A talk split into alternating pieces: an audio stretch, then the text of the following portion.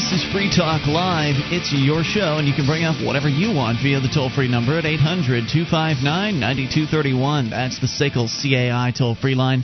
And it's Ian here with you. And Mark. And you can join us on our website at freetalklive.com. All the features on the site are free, so enjoy those on us. Again, that's freetalklive.com com. So you dial in, anything goes if you make the call. Otherwise, I'm going to jump into the email box here and we will uh, get one from Timothy. He says, Hey guys, I always tell people that voting is stupid and they shouldn't do it, but as I usually do, I broke down again and went to the polling place.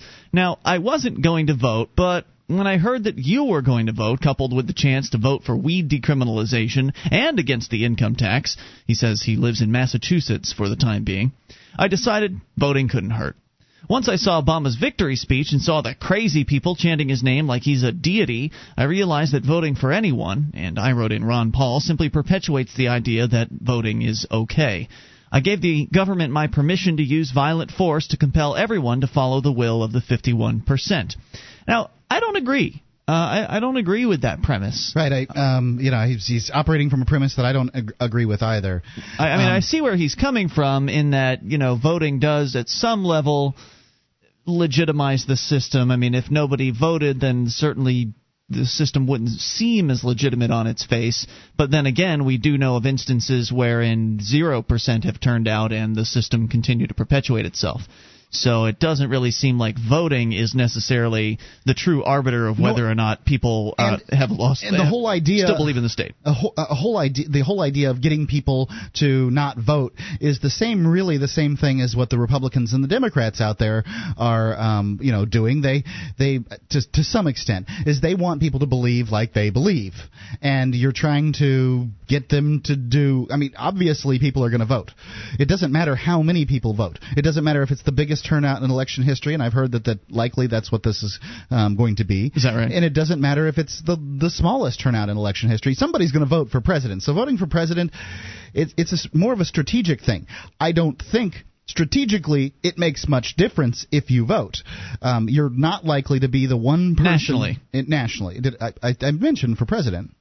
I was making okay. clear. Um, the it, it, for president, it seems unlikely to me that you will be that one person in your state that will be the deciding vote, because that one person is the only one who is in your state deciding whether or not um, your state's electoral votes, uh, electoral college representatives go to the electoral college and in December vote on the president. So it doesn't really matter that much, and the it's it's clear and obvious to me that we've tried very hard to elect uh, good small government people to the presidency for years and years and years, and it's uh, failed. And um, no matter what which party gets in there, Republican or Democrat, the the government grows and grows, and that there's not much that can be done about it because Washington is too big of a juicy little bit of fruit for the the power hungry to go after.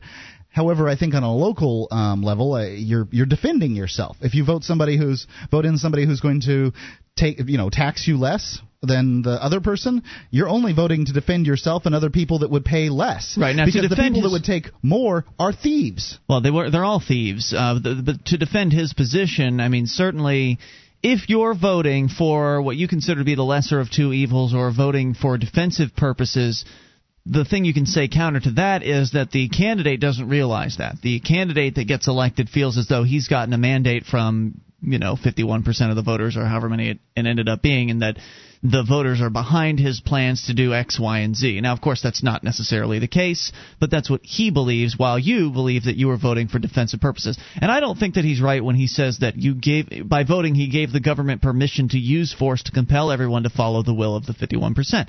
I don't think that uh, by voting you're doing anything of the sort. I think that there are various different reasons people vote. Some people vote because they want to feel like they win. You know, oh boy, my guy won! Yay, go team! Uh, some people vote for that reason. Some they people uh, vote for you know the reason of they want to impose their way on others. That's certainly a reality. Absolutely true. We've got to feed the the hungry people, so you got to pay. And some people vote for uh, for defensive purposes, and I don't know. Some people vote because they're told to. Anyway, let's go on here. He says further, the income tax was actually supported by over seventy percent. That's true, and it's really sad. In fact, uh, the, the numbers went they got worse this time. It was uh, it was 55% that supported the income tax. Now it's 70. Move out of Massachusetts. Yeah, get out uh, as soon as you can. Anyway, he says I realize that decriminalization is a sham. He says basically I voted for the violent muggers to simply take my money and not beat me as well. Some deal. I now feel sick about my decision to uh, to vote. I feel sick about the whole situation. Record high voter turnout somehow gives credence to Obama's so-called mandate in the eyes of statists. I don't think that it. I, I don't see how. I mean, more people voted against Obama than have ever voted against another president and ever. I mean, I, I I don't see how that's so. He says, by participating in the violent action of voting, I somehow ended up supporting Obama's mandate even though I didn't vote for him. Now, you're really stretching it, Tim. I mean, to suggest that voting is in somehow a violent action, I don't agree. Now, I know that we might have some uh, some anarcho-capitalists out there listening that would disagree. You guys are welcome to make your case Absolutely. at 800 259 9231, but that's not violence going in and playing their little game, which is how I, I view voting, is simply a little distraction game that they allow people to play the in order is, to. Is it aggression? Because violence isn't in and of itself bad. If a man is violently attacking me, my wife, my family, I'm going to be violent against him. Violence isn't bad. Aggression is bad. And I'm not aggressing because the, the, you know you have to have intent. Right, you have to have intent it's like aggress. a game where people run for the knife. Um, Yeah. You know, there's there's a whole you know, ten people put into an arena and they say, "Here's a knife in the middle, and you guys got to fight to the death." Am I wrong for standing there and saying I I shan't be a part of it and getting stabbed in the neck? No. So you have to have intent in order to uh, be aggressive. And if your intent is to kill brown people, or if your intent is to steal money from folks in order to give it to others, then yeah, that could be an extension of aggression. The vote could be that. But if your intent is to uh, to minimize damage, or your intent is to endorse somebody that's truly pro-liberty, uh, when I voted for Varrin Swearingen, who's one of the local candidates here in uh, the Keene area, former president of the Free State Project, I knew for a fact that Varrin Swearingen is a man that is not going to aggress against his neighbor. I know for a fact. Right. So the, how is that considered aggression? It's not. Uh, anyway, he says that he has ended up supporting Obama's mandate even though he didn't vote for him, and I say that's a real stretch. If you didn't vote for him, you didn't support anything. You voted for Ron Paul. Didn't you support That's Ron Paul's did. mandate? Yeah. Next election, you need to stick to the idea of not participating in the system. Hopefully, by that time, I'll be living in New Hampshire, and hopefully, I'll be able to convince people to hold up signs that say no to voting, don't sanction government violence, or something along those lines.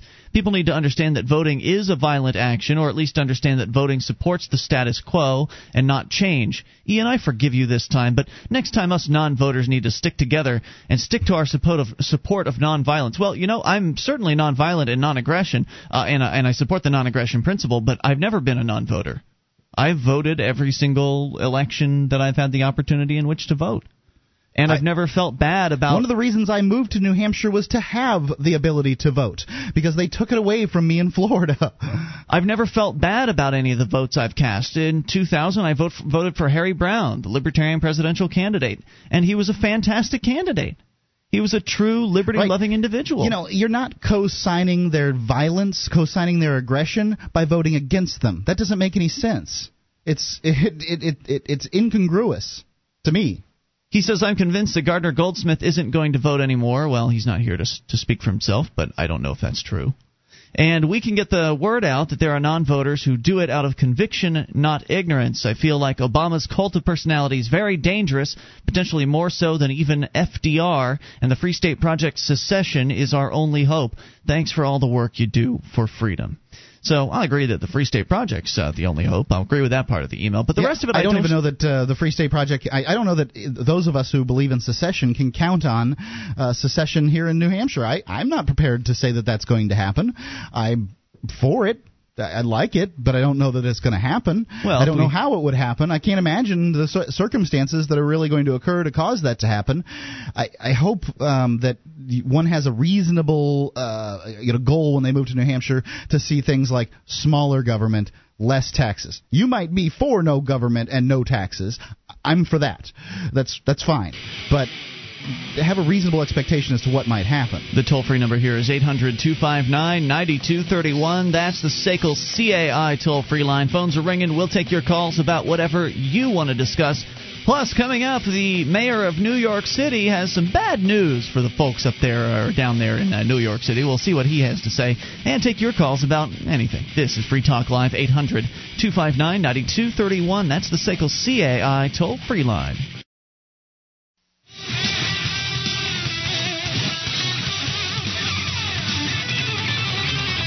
This is Free Talk Live. You bring up anything by dialing the toll free number 800 259 9231. That's the SACL CAI toll free line, and it's Ian here with you. And Mark. You can join us on our website at freetalklive.com. All the features on the site, they're free, so enjoy those on us.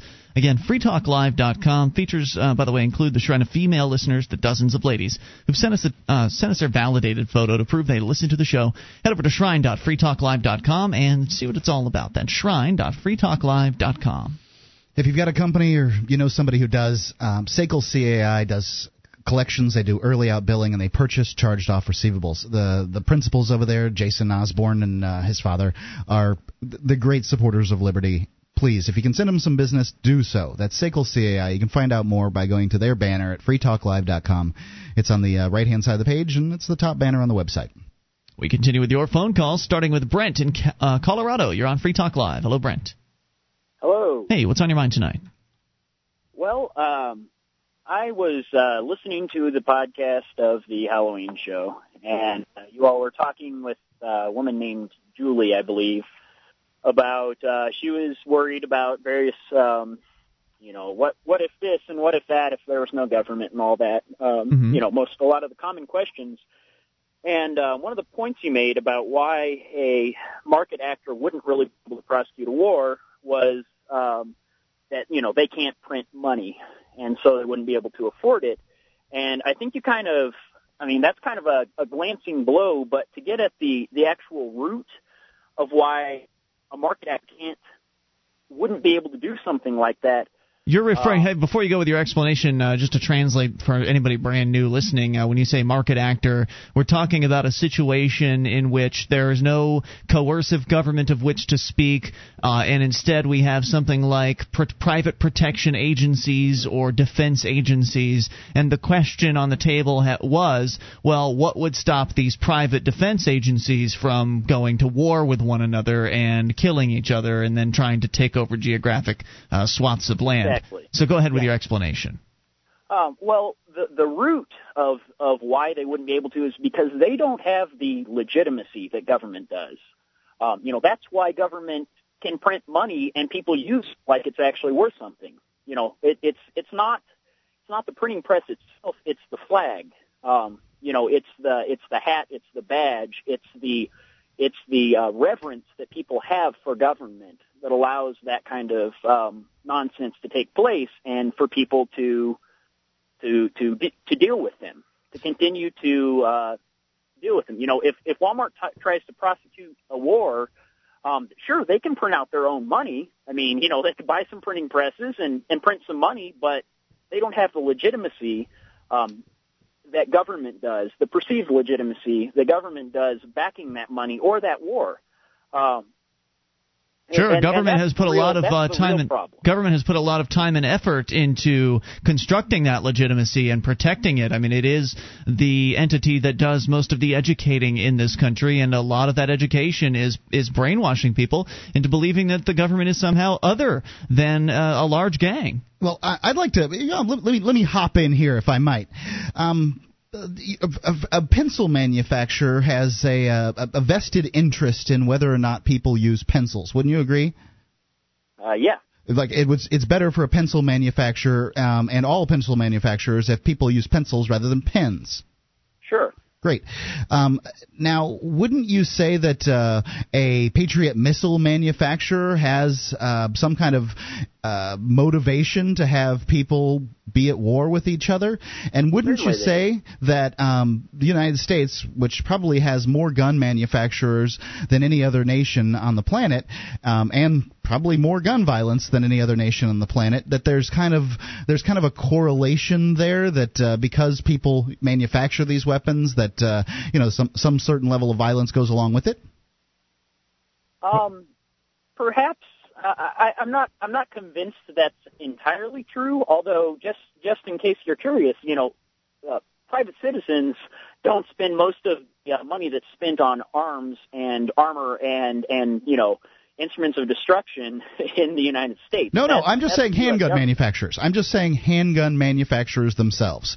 There's more handgun manufacturers in the United States than there are in um, any place in the world, and we have more uh, gun violence per person than, as far as I know, um, any place in the world that's not at war. What are you suggesting, Mark? Are you suggesting Yeah, the I, handgun I'm, I'm manuf- not sure what your point is here. well, that um, that there there seems to be a correlation of having weapons and those weapons being used, and that manufacturers have a certain sort of motivation to have their products used. Are you suggesting the handgun manufacturers are going to go out and kill people? I don't think that they are. Um, I think that What are they're- you getting at? But I think that to some extent, there's you know it's happening. What's, and what's happening? People are killing people. You people mean? are killing people, right? Okay. And um, you know, there's there's some kind of perhaps um, correlation, if not causation, between there being a lot of manufacturers of guns in the United States and there being some a lot of uh, gun violence in the United States. And I'm just saying, you know, that this is this uh, world without government is supposed to be peaceful and and uh, much less uh, uh, violent than the world that we currently live in. Is is the is Seems what I'm inevitable. told. Yeah. And I'm thinking that people that the government is, is, in, is inherently violent. M- manufacture arms, and people's fear is that the manufacturer uh, that that some large company will try to take over. Maybe a manufacturer of arms would like to see something like that, and would work to some extent to see that happen. And what do you mean by that? How would they work to, to make that happen? I don't know. You're asking some real specifics. I'm only giving you co- um, correlations. Well, I just, well, then we get back to the other economic factors as to why that's just not really uh, potentially Yeah, I a mean, possibility. that that doesn't make any sense. Who who is you know say it's uh, uh Remington, you know who are who are they going to go to war against, and, and how are they going to uh, legitimize that war in the eyes of their customers? How are they, you know, I mean even. You know, some people get pretty attached to their brands of guns. You know, some people really like, you know, the old, the old, uh, 45s, the, uh, you know, old canard of, uh, of gun, handgun designs, you know, and some people like, you know, new 6 hour 6 hour handguns Sure, there's- and really attached to those. But even that attachment doesn't even come close, doesn't even get within spitting, you know, within artillery distance of the attachment that people had to things like the flag, the Pledge of Allegiance. I'd uh, agree with you, but um, I, I think that there are people out there that that. have a certain level of attachment to, say, brands like Ford versus Dodge and Chevy and things Sure. like that, and that it's perhaps one, not the gun manufacturer themselves, but perhaps the gun manufacturer could take some brand, and I'm not saying it's going to be Ford um, or anything like that, but get, could get some brand to go to war with some other brand, um, sort of propagate that, and then What are once you it about? Hatfields they- and McCoys, man, You're are you saying- acting wait, like that people? Wait, are you saying that the that the gun manufacturer's employees would go and try to kill the other gun manufacturer's employees? Is that what you're saying? I, I don't. I mean, you must not be listening to me. no, I'm, I really am not understanding you at all. You're saying you're saying that that the gun manufacturer is going to try to play off of people's product loyalty for, we'll say Chevy and Ford, and that they're actually. I mean, do you see people? I mean, maybe there's been a couple of instances of somebody killing somebody else because you know they get in an argument over which truck brand is best. Yeah, But, down um, south. I- I would really don't say- I would say that to some extent- Hang on, Right. Mark. I want to hear what this guy has to Well, say. he said it. No, he didn't say it. You talked right over top of him. Now we're going to have to put him on hold. Hang on, Brent. We're going to bring you back here Okay. because, and I want to have you explain this better, Mark, because it sounds to me like you're saying that now the gun manufacturers are going to encourage their customers to go out and kill other gun manufacturers' customers. Is the military-industrial complex encouraging nations to go to war against each other? What's a nation? Um, what do you think a nation is? Don't act like a, a moron. No, I'd like to know what a you a don't think nation that the uh, military-industrial complex has a, a motivation for the United States to go to More war on the way. Iraq? This is Free Talk Live. You can bring up anything. Would you like to help others find Free Talk Live? You can help us advertise, market, and promote the show at amp.freetalklive.com. Consider becoming a Free Talk Live amplifier now for $3 a month and get some cool bonuses at amp.freetalklive.com. This is Free Talk Live. You can bring up whatever you want if you dial the toll free number at 800 259 9231. That's the SACL CAI toll free line, and it's Ian here with you. and Mark. And you can join us on our website at freetalklive.com. All the features are free, so enjoy those on us, including the wiki, over 1,800 pages created by listeners like you. Just head over, head over to wiki.freetalklive.com and get interactive for free. WIKI freetalklive.com and want to invite you to the Free State Project. Come on over to freestateproject.org and learn about the Liberty Forum. It's happening in early March and it's going to be basically the biggest liberty oriented convention you've probably ever attended. There are going to be hundreds of people attending from all across New Hampshire and all around the world, in fact. People come all from long ways away to visit the Liberty Forum, and for good reason, uh, because it's one of those rare opportunities that you'll have if you don't live in New Hampshire to actually get together with all kinds of like minded individuals, at least like minded if you believe in liberty and you like freedom. Uh, you're going to have a good time. There's a lot of networking opportunities, socializing, uh, a little. Uh, also, lots of panel discussions and presentations by big, sort of big name liberty activists uh, like Richard Heller from the Heller versus DC gun decision. Glenn Jacobs is going to be there from, uh, as you know, might know him as Kane from the WWE. Marc Stevens from Adventures in Legal Land. David Bergland, former Libertarian Party presidential candidate, and so many more to still be announced. So head over to freestateproject.org slash Liberty Forum to learn more about it. Get signed up early and get a 10% discount if you use the code 2009FTL. That's 2009 FTL for 10% off the Liberty Forum. Head over to freestateproject.org slash Liberty Forum. Get all the details and get signed up. As we go back to Brent in Colorado. Now, Brent, you'd called in to talk about the idea of the absurd idea that in a free marketplace, a true free market, in the absence of governmental policing and governmental uh, justice systems, so called, uh, we would have some sort of market based alternative, uh, perhaps private arbitrators, private defense agencies. And of course, uh, one of the first questions that always comes up when we throw those ideas out there, or when I would uh, suggest something like that, is well, why wouldn't those agencies be fighting one another? And well, there's plenty of economic reasons as to why that wouldn't happen, simply, um, you know, number one reason is they can't print out money like the uh, the federal government does and just buy all the guns and bombs uh, and troops that they want. They don't have that ability. So uh, for every, if they want to actually go and fight their competitors or fight their customers or whoever it is they want to fight, uh, they'll end up having to spend a whole lot of money, and they'll have to spend more and more money as they uh, they continue to lose guys and the new people they're trying to hire on uh, basically see the fact that they've lost other guys and they're going to charge more. So just the increasing costs will cripple anybody that goes about doing this sort of violence. But yet Mark is trying to paint some sort of picture here of a uh, what you believe might be a possibility, Mark. And I'm still trying to really understand what it is you're getting at. So I want to make sure that you have a chance to explain it here, so uh, Brent or myself or both of us can can appropriately address what you're suggesting. You were suggesting, as I understood it, that gun manufacturers might somehow encourage their customers to to hurt or kill their uh, the, the, people in their lives that might have purchased guns from other manufacturers, or was it the gun manufacturer's employees would go around killing people? I'm, I'm still a little confused to your scenario. I um, suggest that uh, w- you know gun manufacturers benefit from people using guns, and uh, no, I don't agree. I think they benefit from people owning guns owning guns. Uh, would you say that bullet manufacturers benefit from people expending bullets? Sure, you can do that on a range. You can, right. absolutely. That's where most of it happens. It, and in a, in a great deal of cases, um, they're they're practicing for the day that they're not going to be using it on the range. Would you agree? Yeah. Okay. So, um, and many people go there just you know, waiting for that day. Now, I'm not saying that they're truly motivated or anything like that. I'm just saying that to suggest that there wouldn't be something like a war between companies seems to me ludicrous. I suppose it's possible. I don't. Think, I didn't, very, I didn't rule it out as a possibility. You, I just think it's think economically not possible. When you think about not medieval likely. Europe and you suggest that um, only that the government apparatus, because it can print money, is um, you know motivated, you need to make caveats like, look, these kings fought each other back when they had um, the only thing they could do was extract gold and silver from subjects, and they weren't able to inflate money, so they taxed their subjects and, and that kind of thing. Brian, your thoughts?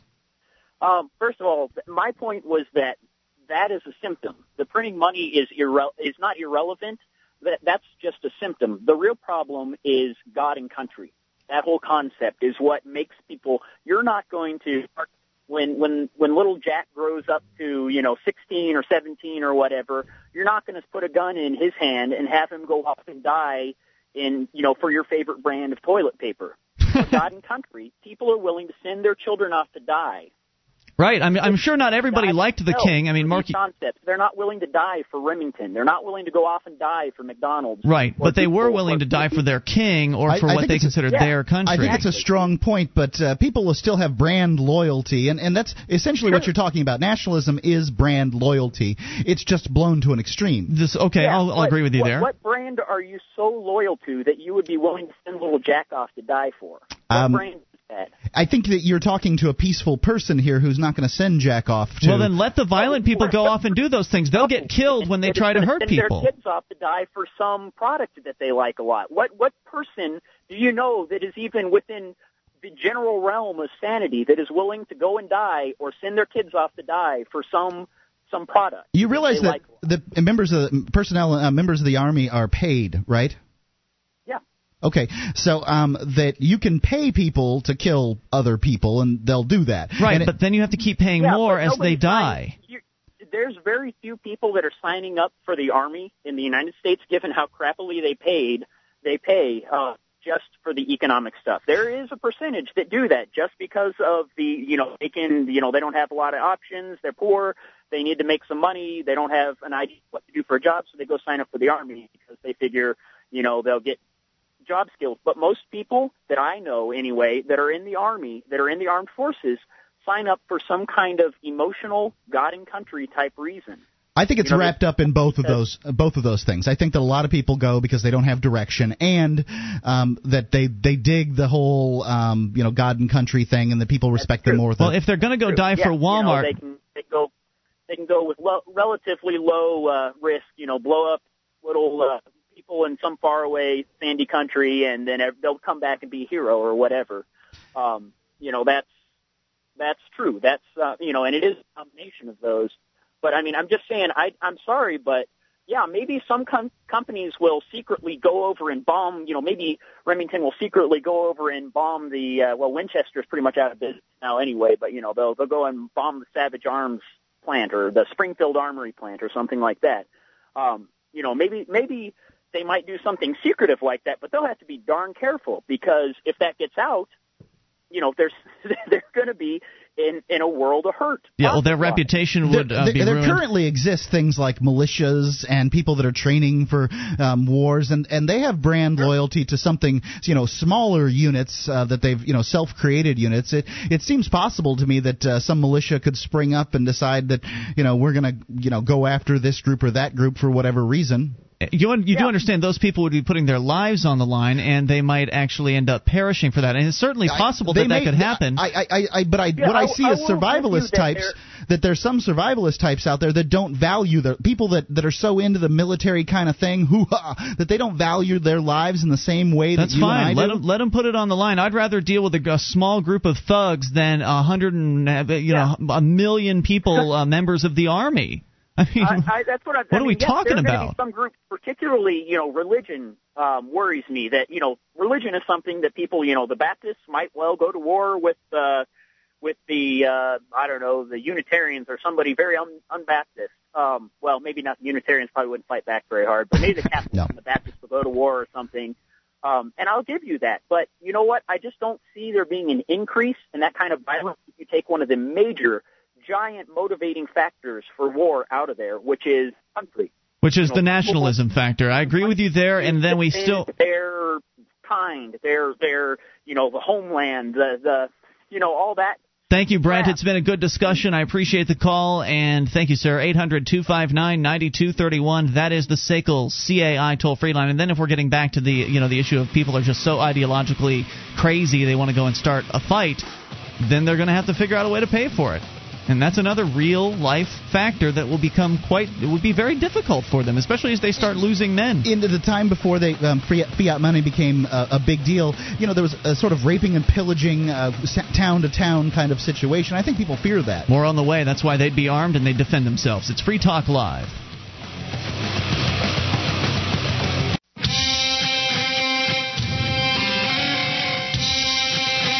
This is Free Talk Live. You can bring up anything if you dial the toll free number 800 259 9231, the SACL CAI toll free line. It's Ian here with you. And Mark. And you can join us on our website at freetalklive.com. All the features on the site, they're free. So enjoy those on us. Again, that's freetalklive.com. And don't forget, uh, one of the ways you can help the show is to shop with us at amazon.freetalklive.com. You enter Amazon through that link, Free Talk Live uh, we'll get a percentage of your purchase. So whatever it is you're buying, whether it's used or new, and Amazon has a whole lot of choices. I mean, 41 categories in which you could shop. You go to amazon.freetalklive.com and get your shopping done and feel good because you're getting a great deal. Free Super Saver shipping on a whole lot of items, and Free Talk Live is getting a percentage. If you enter through amazon.freetalklive.com, we continue with your phone calls about what you want. We go to Dave in Montana. You're on Free Talk Live. Hello, Dave. Hey, yo. Hey, Dave. Hey, uh, you guys sound like what was talking about what was going on in the Middle Ages in Italy and stuff. You know, the city states. And if you had the best arm maker, you you was the baddest in town. You know, now now they just do the same thing with atom bombs, man. That's all. Yep. Whoever got the best atom bomb and could get it over there the quickest. is the place where they do business. But now they don't want that. Even atom bombs ain't gonna do nothing about what's happening with the money. You know. Yeah, well, that's that's certainly right. They can drop as many bombs as they want, and it's not going to help save the dollar. That's for sure. That's right. Until we get the Amero, you know. Well, uh, yeah. Hopefully that won't be happening. But then again, if it does, I well, guess that's it really all right. Hey, well, they could give us anything they want to spend. You know, we we're we're just hooked. We're we're gonna use whatever they give us. We don't have no other choice. This what are is you gonna true. do? I would love to you see some you choices. Get it, all the gold in the world, they'll come and take your gold like they did the Liberty Dollar Sure. dudes. Yep. Absolutely you right. know, we're we're all captured. The only thing we we could do is don't you know uh, participate. You know, like a lot of people voted yesterday. You know, I mean two days ago, whatever. And uh, Well, I don't know if that's participation as much as obedience is participation, in that if they demand things of you, if you jump through their hoops, that I would consider participation. Uh, doing what they demand is participation. it seems like this uh, next guy, he's gonna, you know, like you were saying, uh, whoever takes best care of their guys is gonna, you know, have a better army, and they're gonna be uh, starting this uh, a million man civil.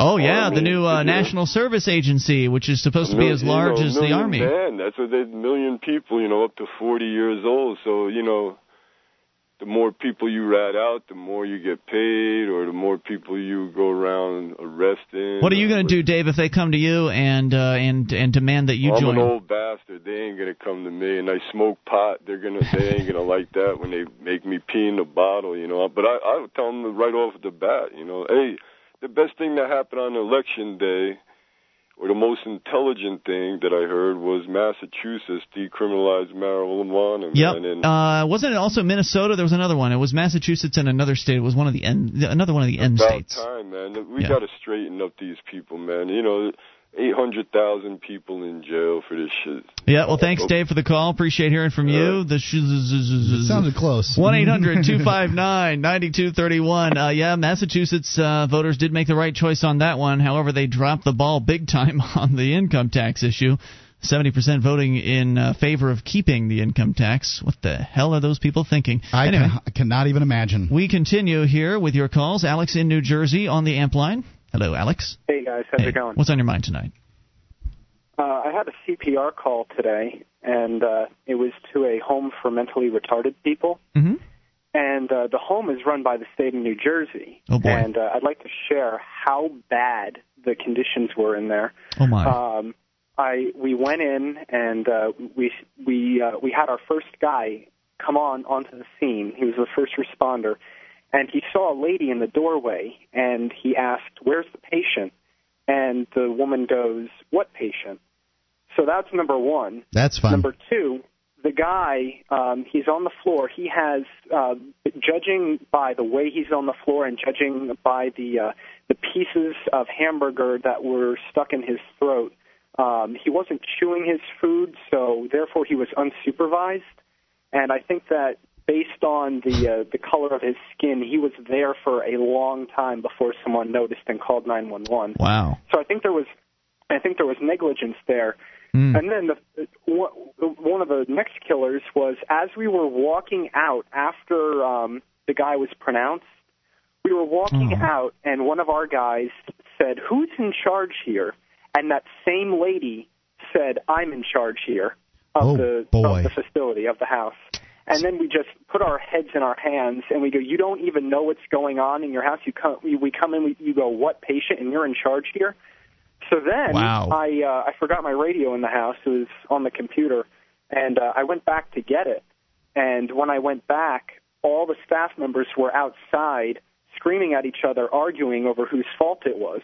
And because it's a state-run facility, uh, they're just going to file an incident report, and that piece of paper is just going to get lost somehow, and it's all going to go away because these people, unfortunately, don't have any family members that can take care of them. Right. And I guarantee you, if this was a private business, this wouldn't happen. Well, the employees there, uh, the government employees, the bureaucrats have no responsibility for. Uh, I mean, even if you, even if they could point the finger at one of them, they probably wouldn't any, end, end, end end up having any liability for what occurred. Now, when you use the term house, I mean, at first I thought this was like a sprawling complex. Now it's sounding smaller. What's the size of this uh, this place? I mean, how big are we talking about? Is is it possible that the the woman in charge? House, it's a ranch house, and it holds about uh, ten mentally retarded people. Okay, so then there's no excuse for the woman uh, who's in charge to not know what was going on. I mean, if it was like this huge sprawling place that she would only know like possibly what one wing was, one, what was happening in one wing of the place, then it could No, make sense. It's, it's a regular house. I see. Okay, yeah, she. There's and no it- excuse it's in. It's in a residential neighborhood with other houses.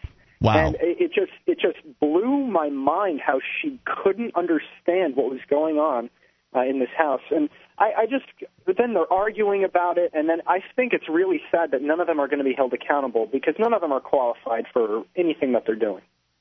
Amazing. By qualified, do you mean they don't they aren't certified, or um, they're uh, they're clearly incompetent from uh, what you saw today?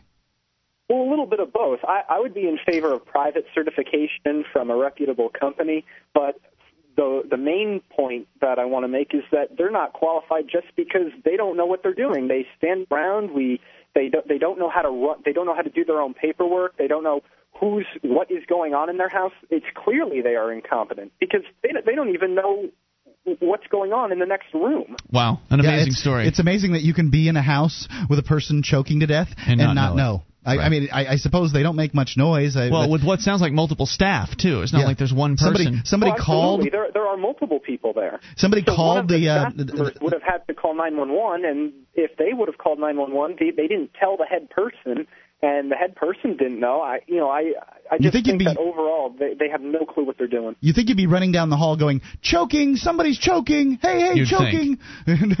I mean, Amazing. It's amazing. Alex, thanks for the story. Sorry to hear about it, and thanks for the call tonight. 800 259 9231. We continue with Dan in Pennsylvania, also on an amp line. Hello, Dan.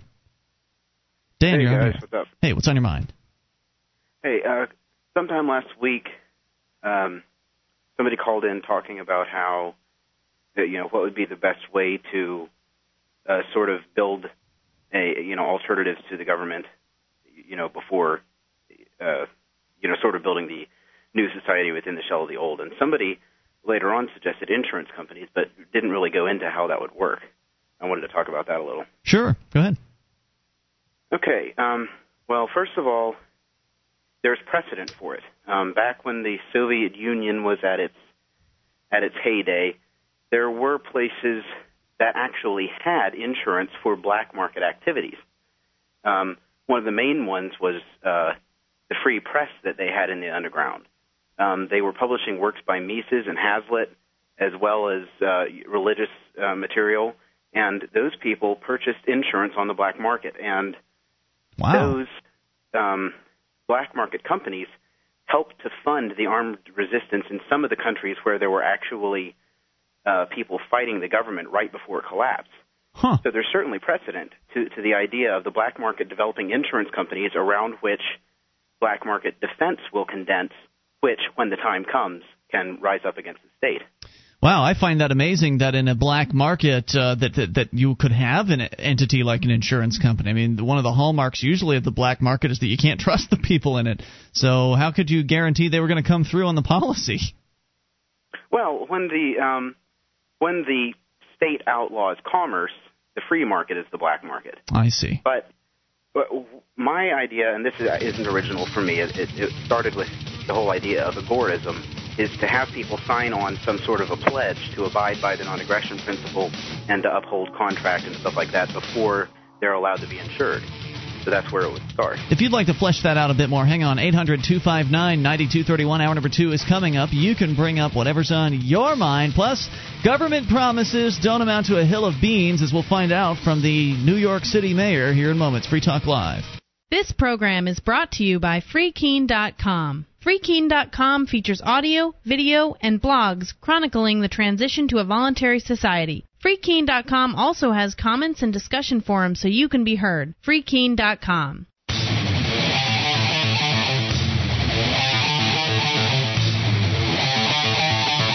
This is Free Talk Live. You can bring up anything if you dial toll free. 1 800 259 9231. That is the SACL CAI toll free line. And it's Ian here with you. And Mark. And you can join us on our website at freetalklive.com. The features are free as we launch here in hour number two of the program. Uh, freetalklive.com enjoy it all on us. Those other radio talk show hosts, they want to charge you for accessing their websites. And again, ours is free at freetalklive.com. Right back into your phone calls. That's the point of the show. And we go back to Dan in Pennsylvania. You're talking about how you think that uh, based on the past, uh, apparently back in uh, the, the, the, Soviet Union, there was some underground insurance companies uh, because, well, when the free market is outlawed, then the black market essentially becomes the free market, as you explained it. And you were talking about how you think that uh, perhaps some sort of competing uh, various different market entities that would be competing with the government could could arise uh, in today's world, and you'd sort of just begun explaining that, if I was understanding you correctly. So I wanted to make sure you had a, a full full opportunity to get that idea out there. Yes. Well, uh, first of all, uh, the government is event is going to get m- more oppressive. Uh, you know, there's there's no way around that. That's what they I'm do. Afraid that I'm afraid that there's no way we're going to turn it back politically. It's going to get worse and worse and worse until it eventually collapses. And uh, when, well, okay, r- right now you can't get somebody to barter. You can't get somebody to use gold and silver instead of Federal Reserve notes because things are still pretty good using Federal Reserve notes, and people are willing to have 60% of their income taken from them because we still have iPods and PlayStations and things like that. Sure. But when things get bad enough, then you're going to see opportunities for alternative institutions, alternative money, and alternative. Um, okay, well, take national health care. What happens when everything is nationalized in, in health care and you have a shortage of all sorts of medicine? Then it's going to be really easy for a, a, a black market entrepreneur to come up with a way to compete with the state in medicine. And the way to protect that sort of thing from happening is to or, or, that I mean, pr- protect that sort of company from being interfered with by the state is to pool capital in the black market and use that to protect those entrepreneurs if they, you know, in, in case their business gets broken up or something. Like that. So, like, like, a government attack, yeah, like an insurance company to prevent uh, or to pr- to protect you uh, in the event of a government attack, which has been suggested in the past on this program, and I think it's a brilliant idea. I certainly would be a client. Uh, and th- then I, of course, always have to bring up the Save a Patriot Foundation, which is an organization that sort of has been doing that, as I understand it. Uh, people will con- would contribute on a monthly basis to this organization, and if one of the members were to come under attack from whatever federal, state, or local en- uh, governmental entity, then the organization would send money over to you know help that person out. Um, but unfortunately, they've been targeted by the state. So I guess the tricky part is how does the insurance company avoid getting targeted and uh, having its assets taken? Well, and that's the real trick, of course. But obviously, if there's a market for that sort of thing, then the people who are the best at it are going to be the ones who rise to the top. And I would suggest something more decentralized, where you have thousands of people holding a little bit of capital and are ready to come to you know whoever needs to be indemnified at a moment's notice, instead of it being held by like one person or them having a bank account or something like that. Yeah, I think you're And, probably uh, right there. And you're right. I mean, those who are in search of the profit will figure out ways to ensure that they can continue doing business with, uh, you know, even with the loss of uh the occasional satellite office or whatever. Uh, they'll be able to figure out ways to uh, to do that and, and manage to build it all into their cost. And hopefully, we'll all be more free as a result. I think it's a neat idea, and and hopefully, we'll have the people with the capital in hand up here when the time is right for something like that. I think, I mean, the sooner uh, sooner the better, as far as I'm concerned. Any other thoughts, Dan? Yeah, to address uh, what you brought up in the first place, how do you guarantee that these black market institutions are fair and keep their promises?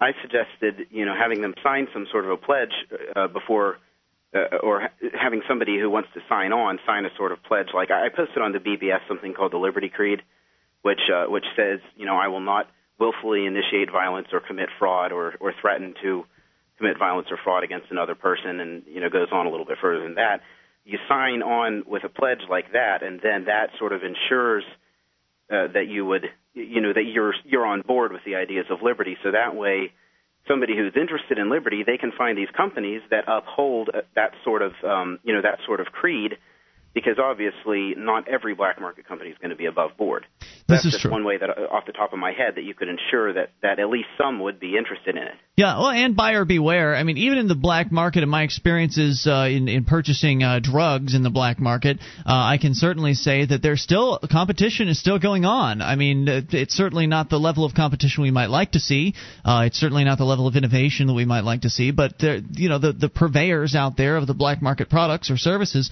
are still competing for uh, for business. Unfortunately, some of the hallmarks of that competition sometimes ends up being violence against competitors. Uh, but in many cases, it is a competition for a better priced product or a better product uh, in general. That does go on, uh, but for a buyer that's not cautious, they are more than likely to run across somebody who's a little unscrupulous. But then again, you know, caveat emptor is always in effect, whether you're dealing with a, a free market or a black market or whatever. So it should be interesting to see how this all plays out. Uh, and I thank you for the call tonight, Dan. Appreciate hearing from you. 800 259 9231. The more uh, alternatives we can create to the government, and the more insurance sort of situations we can set up, I think the better off we'll be. And the sooner it can happen, the better as I well. think that uh, you know competition uh, makes everything better. We go to Eli calling from New York. You're on Free Talk Live. Hello, Eli.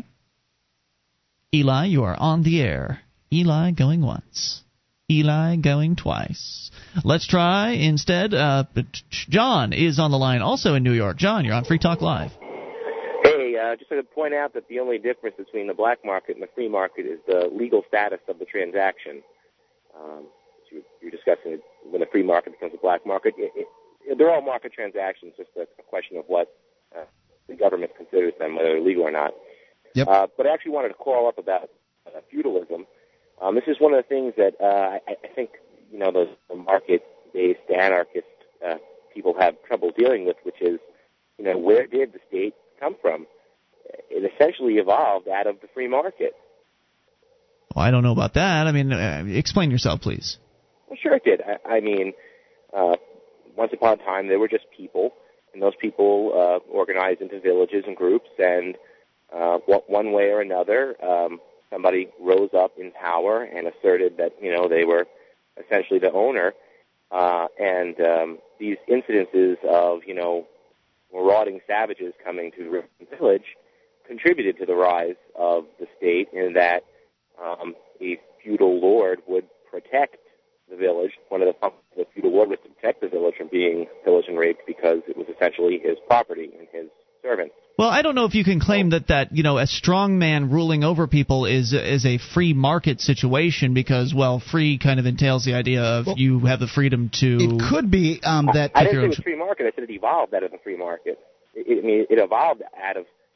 At, it came from somewhere, right? voluntary interaction. If if I build a wall, a, a big house with a wall around it, and nobody else has one of those because it's an expensive thing to build, and uh, marauders come and, and bother the people outside of the wall, and they say we'd like to come in the wall, it's safer in there, and I say, well, sure, but I get an X amount of your crops and uh, that would be voluntary. I have a feeling it was not always that way, Mark. I'm Come sure on. that it wasn't always that way. However, I think It was forced extraction of wealth from the peasants Well, to once the. once I have then control of that land because I've made a contract with you, then I'm going to pass that contract on to your children, and, you, and my children are going to pass it on to their children. Mm-hmm. Yeah. And it's going to go from there to the point essentially I loan uh, I own everything in this particular area that I can manage to, to control. Well, you know, you could Right. make the argument instead of using the term free market. Again, free market suggests uh, the freedom to choose. Uh, you could make the suggestion that it's really truly an anarchist situation today, and has always been an anarchist situation in that uh, you know these strongmen are whether you call them uh, governments or kings or whoever they would be. Uh, these strongmen are ruling over others in a in a situation of chaos, and so perhaps we can just sort of swing things in the other direction and manage to get people to understand that the government is nothing more uh, than the the new strongman, and that they need to be resisted and non cooperated with. Right, and what Mark keyed in on there is the establishment of what's called the extraction coercion cycle. It starts out as a voluntary transaction, as uh, there's a condition of, you know, marauding out there. We need protection. Let's go to Mark. He's got a wall. He's got resources and wherewithal. We can organize under him to protect ourselves or, or some other threat. And, and Mark then overplays his hand and says, "Well, I want 20% of your crops, and then now I'm going to put it on your kids." And you, you don't. There's no out. There's yeah, no and at some point they've had enough. Good point. Thank you for the call tonight, John. Appreciate hearing from you. 800 259 9231. This is Free Talk Live.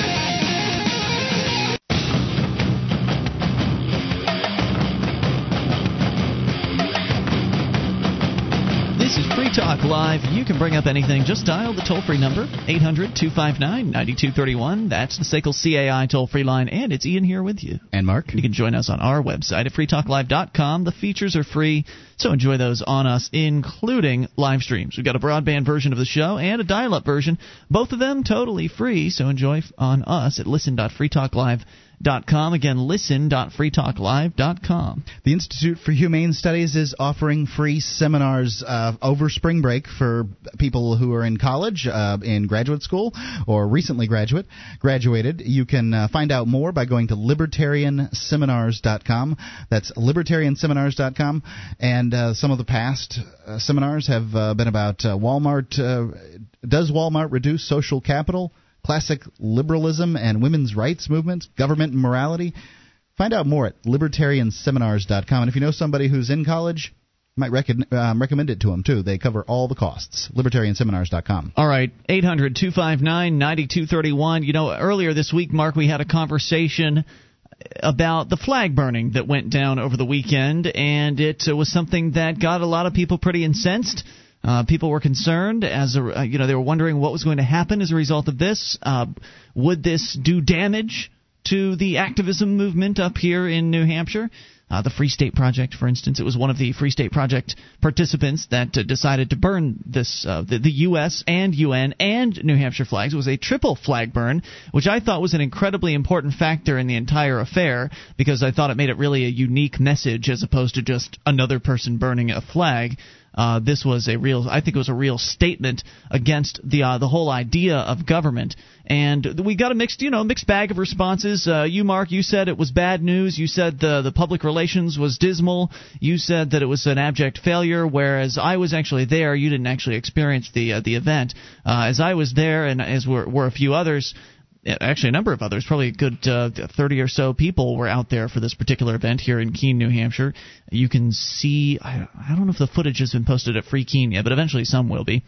Anyway, uh, so there was you know some debate as to what the results of this were like. You know how how how did this affect people?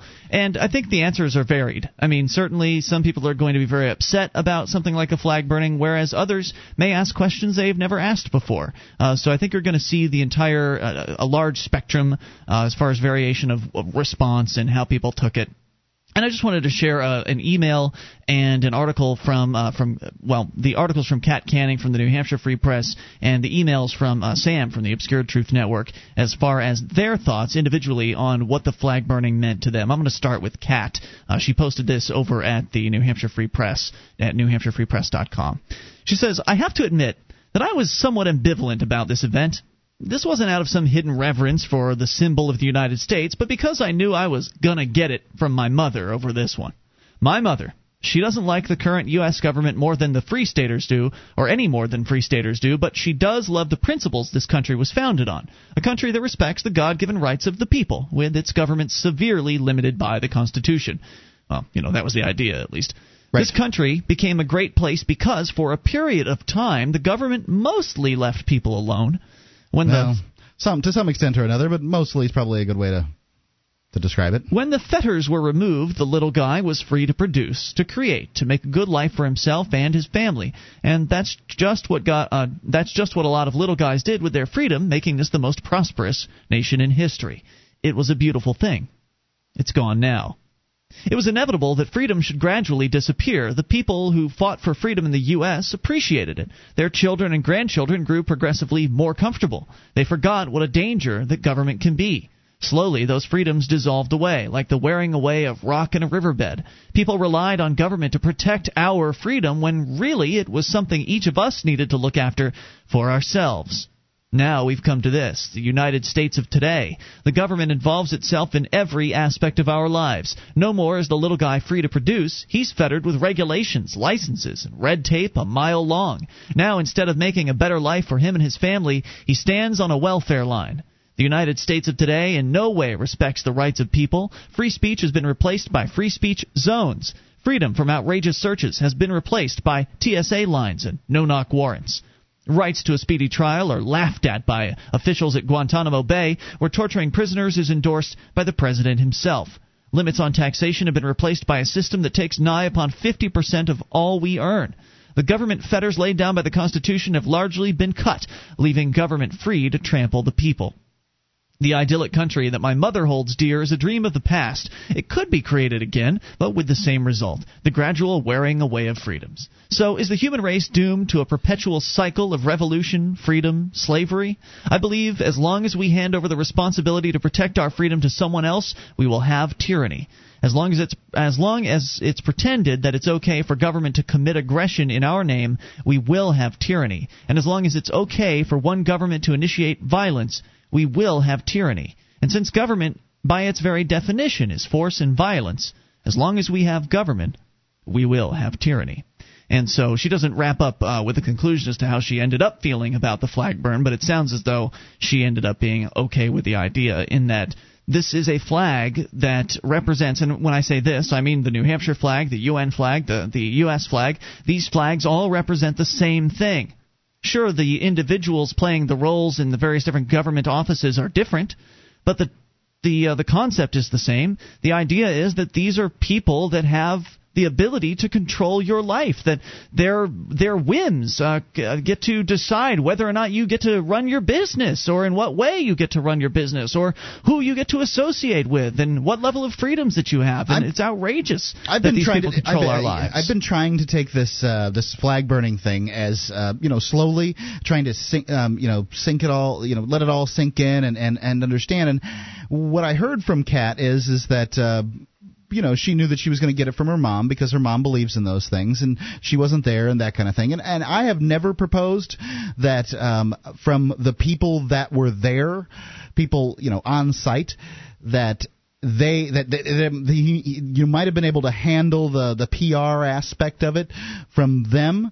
It's that it's the people that heard about it, um, the people that heard about it on the radio, that have heard about it, you know, through this, um, heard about it through family members, that kind of thing. Mm-hmm. It's those people that uh, th- that the huge loss was uh, was made with. I don't think there's a loss. I don't think they could have heard enough to to really make a decision beyond. Well, that's awful. How could they burn the flag? That's terrible. Well, you know, I, I think that now there's no conversation there. It's just emotion, and then you know maybe next time they'll be able to think about it a little clearer. People make decisions based on emotion. Like what kind of decisions? All decisions. Every decision you make like specifically, in what do you your mean life, in this case? Like what what kind of decision would they be making? are good or bad. Uh huh. That that's a you know. Well, you know what, Mark? If you want to get all worried about the public relations of free staters, then you better start getting concerned about what every single free stater is doing with his or her free time or his or her activism, because there can be some free staters out there that are pushing for things in the political realm that might make free I staters look bad. I have not suggested that uh, Jesse be pilloried um, on in uh, in the town square or anything like that. I think he made a mistake. Well, I, I I see where you're coming from, Mark. And Um, if you made a mistake, I'd tell you too. Well, I don't think it was a mistake. I thought it was. Uh, I thought it went very, very well. I thought everything was fine with it. It resulted But in a lot of. It resulted in press coverage. It, it resulted in people uh, starting discussions. And again, you're just being concerned uh, because one free stater did something you disagreed with. There are a lot of free staters out there doing things that I might disagree with, but I don't get all. Uh, you know, I don't wring my hands over it. I'm not wringing what, my hands over anything. Okay, Ian. good. Then I'm not worried about what they're doing. I'm so not, why would I'm you be concerned terribly about this? concerned about it. I just Good. think Then it wasn't a big a deal. Then it wasn't a big deal. Then was it? Well, it was it was a big enough deal that people that um, dislike free staters more now have more ammunition. This is Free Talk Live.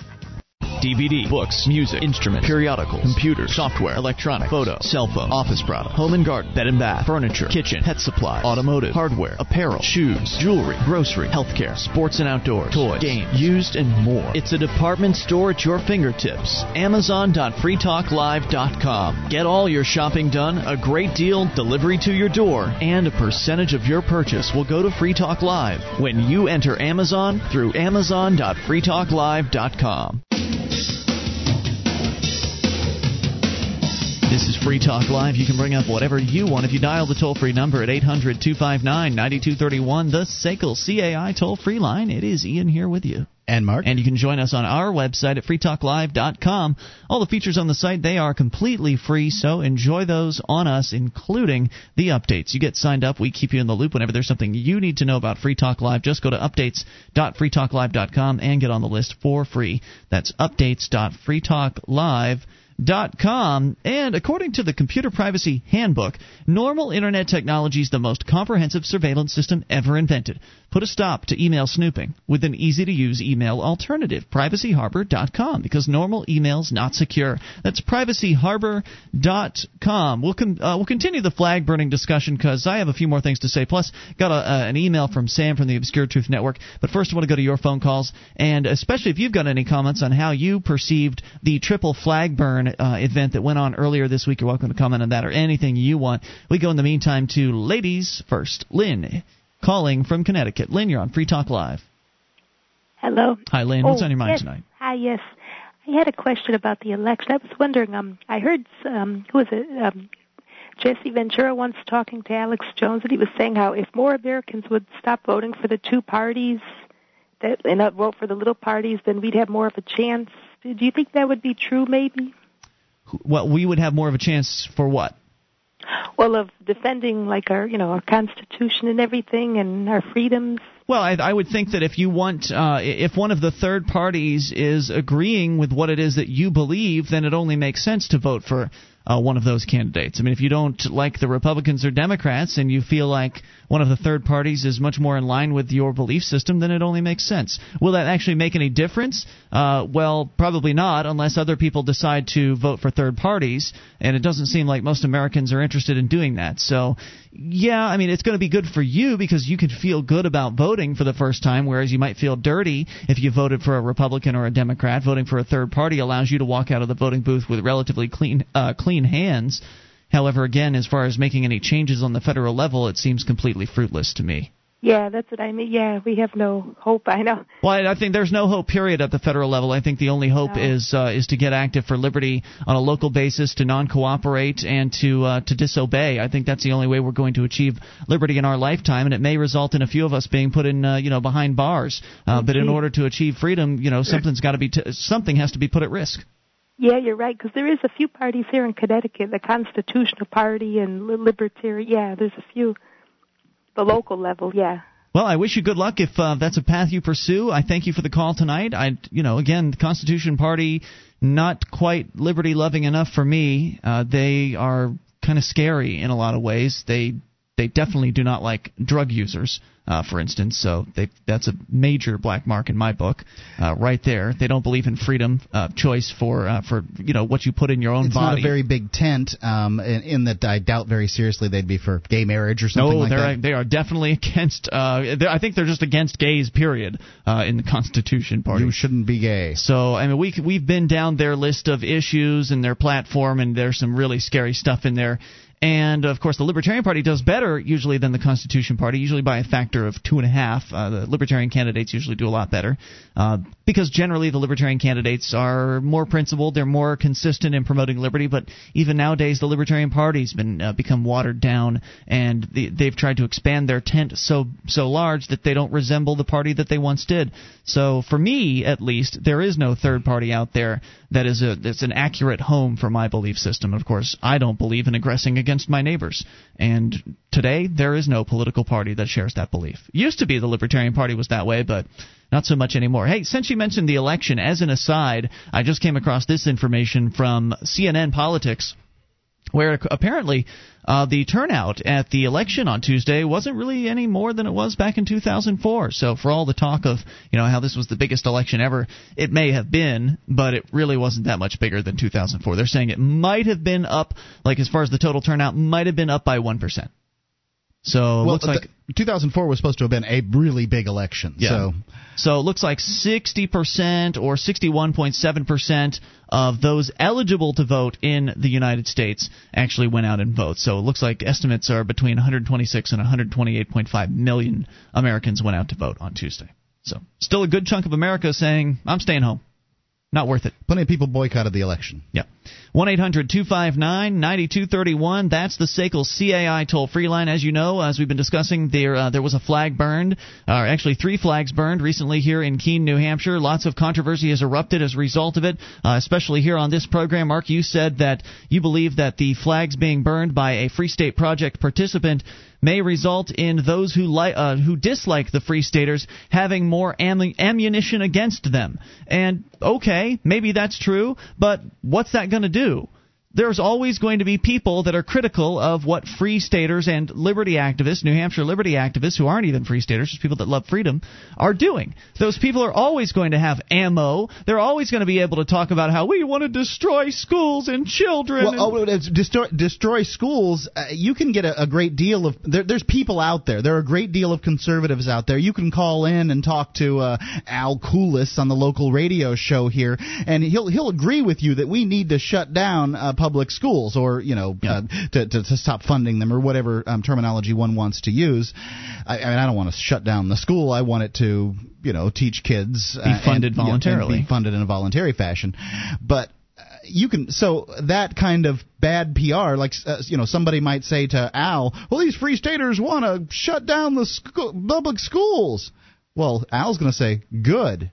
But when the when they say, well, they're burning flags out in Central Square. Well, they aren't burning flags. One uh, individual burned a flag. It doesn't really matter that much. So uh, you're saying that people are just so collectivist yeah, they can't yeah, they absolutely see. are. Um, right. As a matter of fact, I've got my next door neighbor. I was sitting. I in, can't concern having, myself with I was that. having a beer with my next door neighbor, and he's like, "And what about these free staters coming in here wanting things for free?"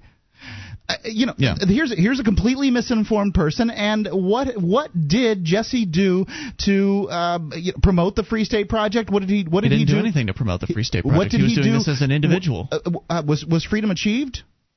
What, what did he kidding? do to get it, what did he do to get close? The only people I've heard praise he was making a statement. The only people I've heard praise his activity are people that don't believe in government. And I'll use a, a blanket term, anarchist, for those people.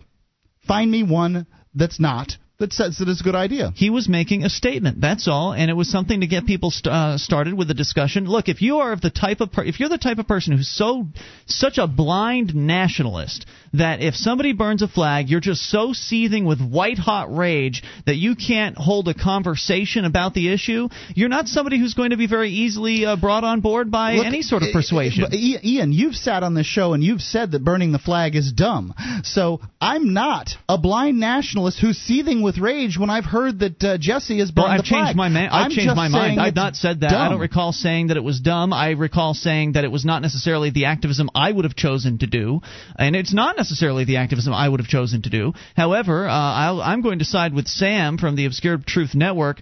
In uh, in his email here, he writes uh, to uh, this is actually an email he wrote to Jesse, but since he carbon copied me, I feel like I can read it on the air.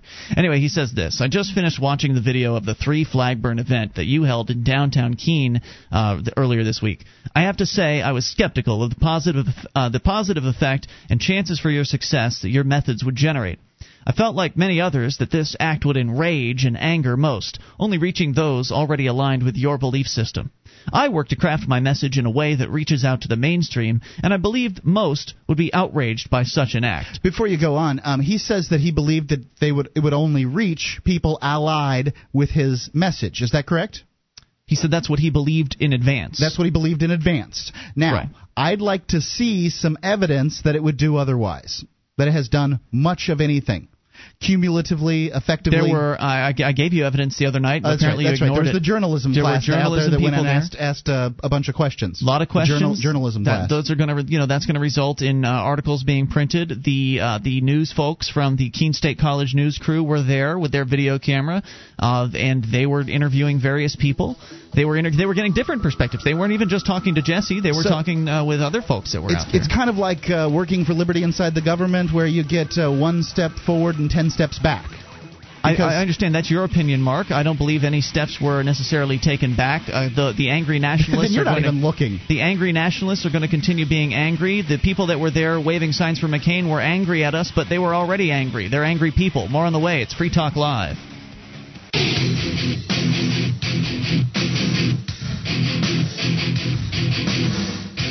This is Free Talk Live. You can bring up anything if you dial toll free 800 259 9231. That's the SACL CAI toll free line, and it's Ian here with you. And Mark. You can join us on our website at freetalklive.com. All the features are totally free, so enjoy those on us. And if you like the show and want to help support Free Talk Live, then we need you to vote for us tonight, like within the next few hours, at podcastawards.com. It's my understanding that the voting wraps up a little bit later tonight. I'll see if I can get an exact time, but I think it's, oh, I don't know, midnight Pacific time. Uh, 2008 Podcast Awards closes at 4. Ooh, wait a minute. No, okay, they're going to announce the winners on November 9th at 4 p.m. So it just says that it closes today. So at the end of the day today, you are done in your opportunities to vote for Free Talk Live. So this is your last chance. Please go to podcastawards.com and scroll down the page to the uh, political category, select Free Talk Live, scroll down a little bit more, fill in your name and email address, choose an option there, uh, and select Submit. And you may be verified via email. They might send you an email, and in that email, you have to click a link to make sure you're a real live human being. Uh, but that'll be it. It'll be a really quick process. So if you're listening live tonight, whether you're on the internet or you're listening on the radio, uh, as soon as you get in front of a computer, go to podcastawards.com, scroll to the political category, and vote for Free Talk Live. Right. It doesn't matter if you've done it already because you can do it every 24 hours. So That's correct. Please go do it. It's very important that we win this award, to me at least. So, the yeah. sales of this show. Yeah, it's uh, it's a big deal. I mean, it's it's it'll be really nice to be able to announce that we may be the only show, the only podcast in the world to have ever won four podcast awards in a row, and you can help us make that happen at podcastawards.com. You have to the end of the night tonight. Uh, that's uh, tonight, November 6th, in order to get that done. Podcastawards.com. Vote for Free Talk Live. Continuing with the email here in regards to the uh, the triple flag burn that went down earlier this week. A lot of controversy seems to be bubbling up from this, and as far as I'm concerned, that's a good thing. People that are talking, uh, whether they're upset or whether they're pleased, I think it's good. Uh, any sort of activism, I think, is good. I think it's easy for people to sit back and to snipe and to say, well, you shouldn't have picked that issue, or you shouldn't pick this issue, or you shouldn't do that non-cooperation. Uh, that's the wrong issue. You shouldn't die on that hill. And it's easy to sit back and say what people shouldn't do, and it's a lot harder to get out there and do some activism yourself. Uh, Uh, I- I'd like to make the point, uh, and and I don't know where where you've been hearing uh, people sniping about the flag burning issue. I haven't gotten any emails in um, support, other than uh, Sam's that I was CC'd on there, and uh, the only I've been the only one that I have heard saying otherwise about the uh, the, the effectiveness of this, and I have gone out and within the last week and done activism. Now it was on a political uh, uh, level, and you may not consider that that great. Well, you can stick it. Oh, I don't care what you do, Mark. It's your business. I wouldn't cri- criticize you for going out and doing the activism that you did. You did. What are you talking about? You said, "Oh, big deal! You had a sign for a candidate." well, big deal. You went out and held a sign for a candidate. Well, I don't really care about that. I- am not going to say you shouldn't do it. I, I- I- right. I, well, what would it hurt? I don't know. It hurts your time, I guess.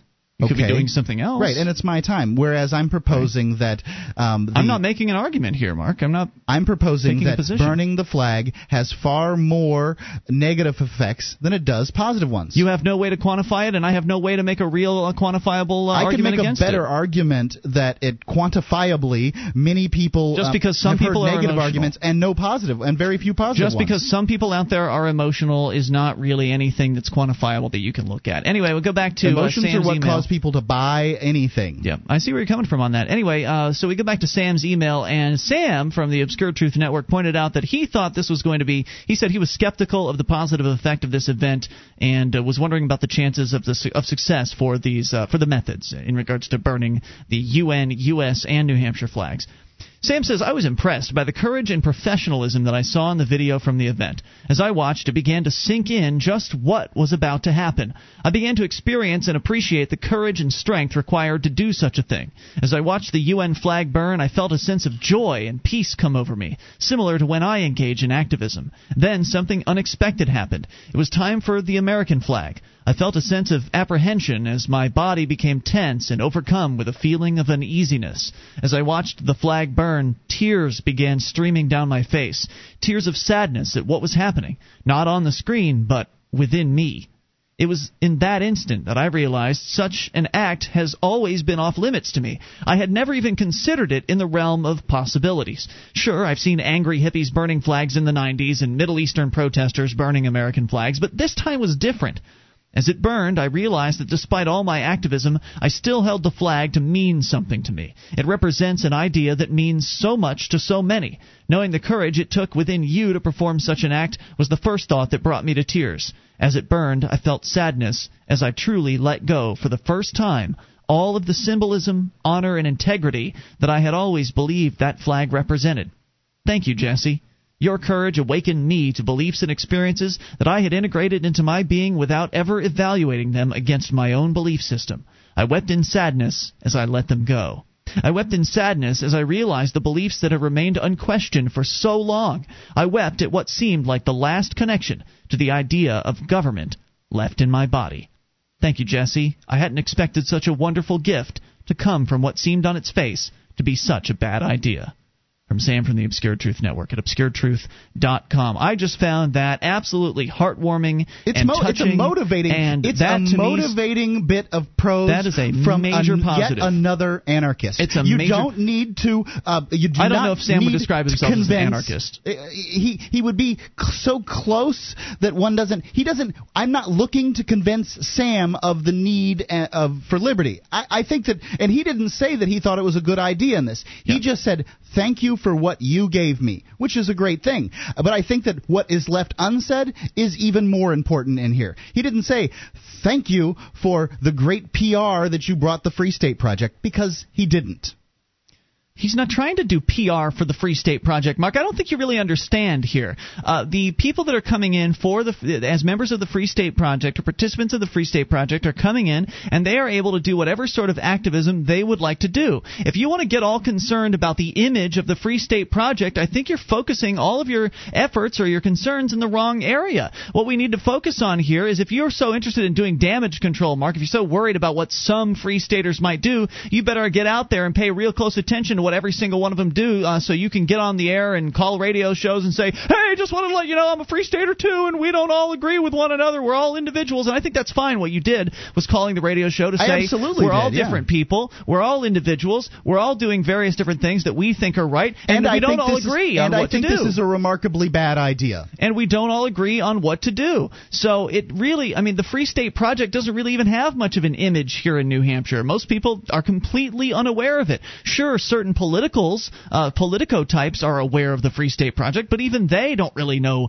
that much about it. So if this gets them talking and asking questions, then I think that's a good thing. And if it gets some people upset and angry, well, that's their problem. And they need to learn how to deal with their feelings. And then maybe down the line, they'll see a Free State Project member do something that they agree with. And then they'll have some cognitive dissonance. Because this is just one act in a line of many, many things that have, that have already happened, many things that other people have vehemently disagreed with. A lot of people are against the whole idea of civil disobedience. So when somebody goes out and they do something disobedient, if I'm not talking about burning flags, I mean other things of uh, instances of civil disobedience, like Lauren Canario uh, driving around with no government uh, registration. That was incredibly unpopular. I think you were even one of uh, her critics on that particular issue. So again, No, no, I was a critic of you extolling how she was attacked by the state. They took this poor innocent woman who'd done nothing to They harm did. anybody. Blah blah blah blah blah blah blah. All I said was um, when when she called in and look, Lauren, were you surprised by this action? And she said, "No, I was looking for it."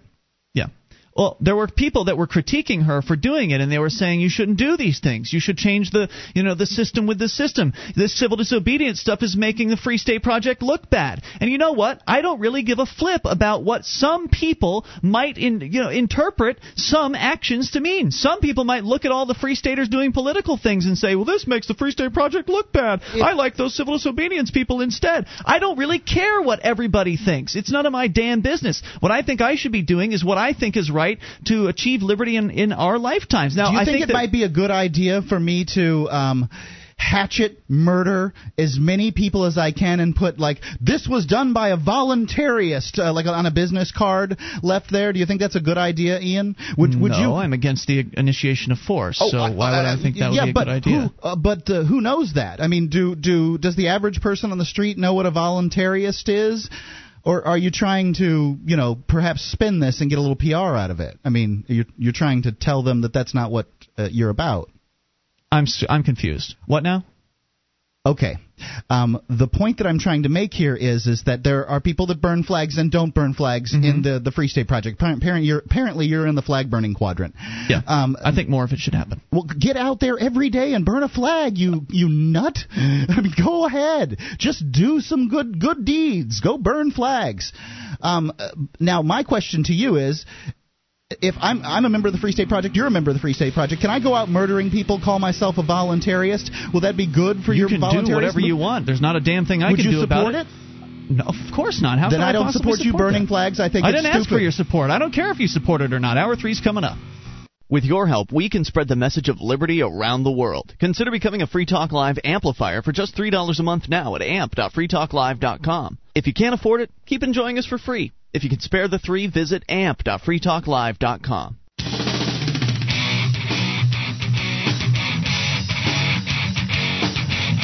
This is Free Talk Live. We're launching into hour number three of the program. You can bring up anything if you dial toll free 800 259 9231. That's the SACL CAI toll free line, and it's Ian here with you. And Mark. You can join us on our website at freetalklive.com. All the features on the site are completely free, so enjoy those on us. Again, that's freetalklive.com. We go right into your phone calls.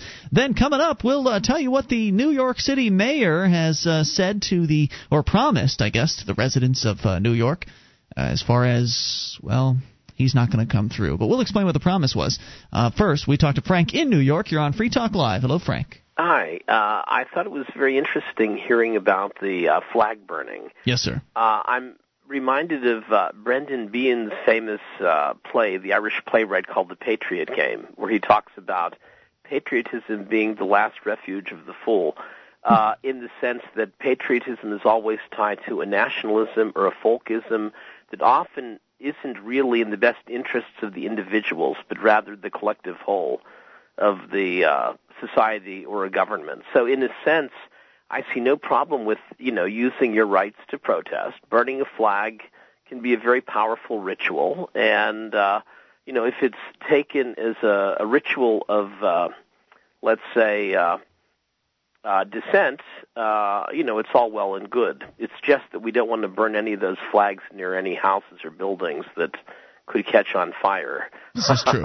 there were uh, fire suppression devices nearby, so I, I think that's terrific. Yeah. You do have the constitutional right to burn that flag. I think we had a case before the Supreme Court in the late in the early uh, 1990s.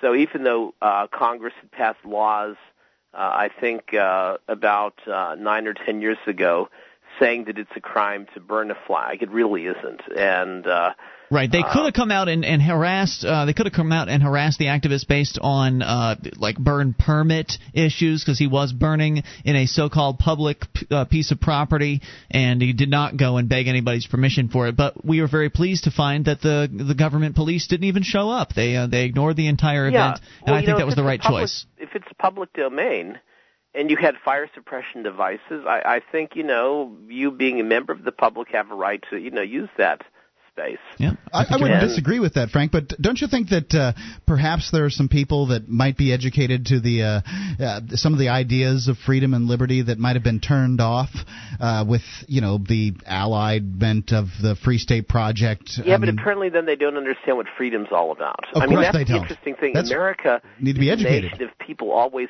cheating on doing their intellectual homework. Oh, yeah. and doing their doing their reading of philosophy and understanding law and things. It's a nation where we want our journalists and we want our TV news people to sort of do that thinking for us, which is ridiculous. That's why I think we're in the mess we're in. I, So I, I think- agree that an educated people um, and their liberty are soon parted to some extent. But, No, but I would mean, you say that there's a? Uh, self-education, I mean, are, these are tasks that the individual must, uh, you know, educate oneself in this because ultimately the educational system has a bias built in with the perspective of the state, and often it takes Sure. almost a whole lifetime to re-educate yourself. It's to the taken me a while. The world. There's no doubt about it. Frank, good call tonight. Appreciate Yeah. hearing from you. I, I certainly understand, Mark, and I think you're right. I mean, there are people that are that would see something like that and be turned off. However, that doesn't mean they couldn't be turned on by something else down the line, something completely different, something that's right up their alley that they could be turned on to. So, I mean, the, you know, history does not begin and end in one particular instant and with one uh, one decision. There are all kinds of other opportunities that will be coming soon. Anyway, let me go over to New York City, where we can give you an example of yet another privilege that government has that nobody else can really get away with. And the reason government people can get away with this is because, well, they've got guns and they're willing to hurt you if you don't go along with their plans. Uh, let me set the stage here if we could. Mark, you're a salesman uh, by trade. Your job is to sell radio commercials, uh, podcast commercials, been live selling reads radio for a decade. on this radio show. You're selling it on Free Talk Live. Now, if you had made a promise to some of your clients, if you had promised them that you were going to give them a special rate, you know, if they bought, if you buy within the next week, we guarantee you you'll be able to lock in a certain rate uh, for 2009 on Free Talk Live. You're going to lock in five dollars a spot, which is cheaper, I think, than what you're you're selling them at right now. Oh yeah. So you're going to give them a really special rate. And so you make this promise out there, and people come in and they say, "Yeah, yeah, I'll take some of that. I'll take some of that action. Yeah, I'll lock in for six months, five bucks a spot. Sure, I'll lock in." And so they get all signed up, and uh, comes time that you know at the end of the year is is getting closer, and of course you know you've got all these uh, excited clients ready to get on the air and and uh, get their advertisements out to our listeners, and uh, hopefully help their business and everything. And then you just you realize that you've made some mistakes, that uh, you have uh, you've overpromised. You've you've sold too much inventory. We I mean in this radio show we only have so much space that we can sell. You've sold twice as much. And so you've really screwed it. You've really screwed it up. You've bombed on this. Well, um, there's um in in my contract there's a uh, there there's a you know a little caveat down at the bottom that basically says these spots are preemptible and if I can find somebody who'll buy them for more than what you're willing to buy them for you're out of there. However, if I made um if I did make the promise and I said that these were non-preemptible Right, spots you that I locked in. That you locked them in, okay? And so then you realize you've sold way too much, and at that point, what do you do?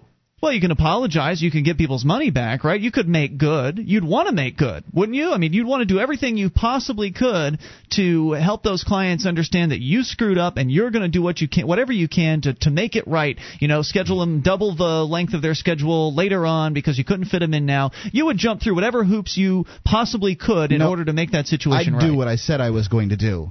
I would uh, deliver those spots the way I said that I was going to deliver them um, to the first come, uh, you know, the first come first serve. Yeah. If I had made some promises to somebody who came, you know, later Right. at a higher rate, I would say I'm very sorry. Um, I had some, you know, I I, I missed. I, I didn't realize that I had oversold here. I'm gonna, you know, not be able to.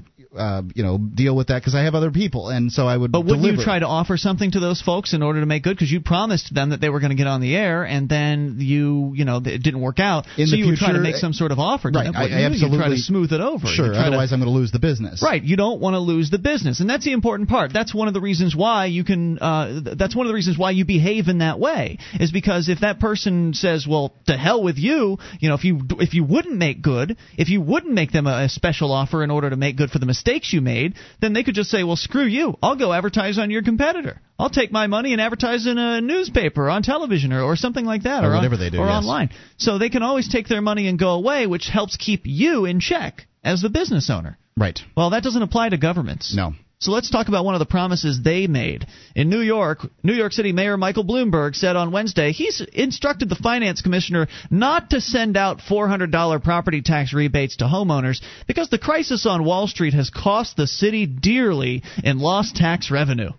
Bloomberg, who hopes to win a third term by convincing voters he's best suited to guide the city through its fiscal crisis, told the news conference that Wall Street already has taken half a trillion dollars in write downs. Financial companies might not pay city or state taxes for three to five years as they struggle with losses, he said. The mayor estimates that the New York Stock Exchange member firms will have to earn a combined 10 billion a year for several years before the city can resume collecting taxes from them. They can't even collect taxes from these people? It's crazy. Wall Street, which could shed over 30,000 workers, represents about 35% of the city's wage base. Adding to the gloom, the mayor is expecting a total of 140,000 job losses citywide by July 1st, 2009. He says that even financial planning has its limits. The mayor said if it turns out to be a meltdown, nobody can prepare for that. Should well, the I, I understand. See, this is this is the part that I don't quite get. It's the idea that uh, the government is more important than the individual, because uh, we're having a financial meltdown here, right? Well, I need my money because of that. Mm-hmm. I'm I'm that much poorer. I'm making less money or whatever the thing is, and but the government they want their pound of flesh come what may. Yeah, whatever way they can get you it. must suffer because we must get it. I mean, I, we've got bureaucrats to pay and stuff. The garbage has to be picked up. You couldn't get pick up the garbage otherwise. I mean, I don't have the option of how to, to take the garbage to the dump myself and maybe save a couple of bucks. You mean if you live in New York? We have that option here in New Hampshire. We, we do have that option here, but when it comes it, in in my town, I don't have the option of saying, you know, it's it's it's a really bad year. Uh, Jack is going to have to go to, you know, a school that's a little cheaper than uh, the the school he's been going to. So you know, I don't have those options. So, just another example here of how the government can just screw you left and right. He'd promised property owners a $400 property tax rebate, which would have been really nice, I'm sure, to, to have. I mean, that's $400 they could spend on stuff they need for their lives. But what can the property owners do about this? Not a damn thing you can't pull your business and decide to. I mean, I suppose you could move elsewhere, but then you're just be paying property taxes to some other lying scumbag government. More on the way. You can take control. This is Free Talk Live.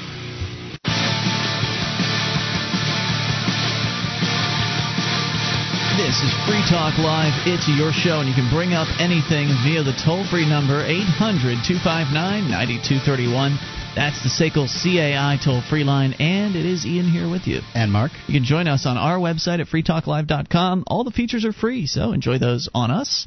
And they include archives. If you missed a moment of the show, just click and download. They are right there on the front page of the website. Enjoy them free on us at freetalklive.com. As we continue here, your phone calls are what the show's about. We go to Jeffrey, listening in Tennessee. You're on Free Talk Live. Hello, Jeffrey. Hello. Hey, what's on your mind tonight?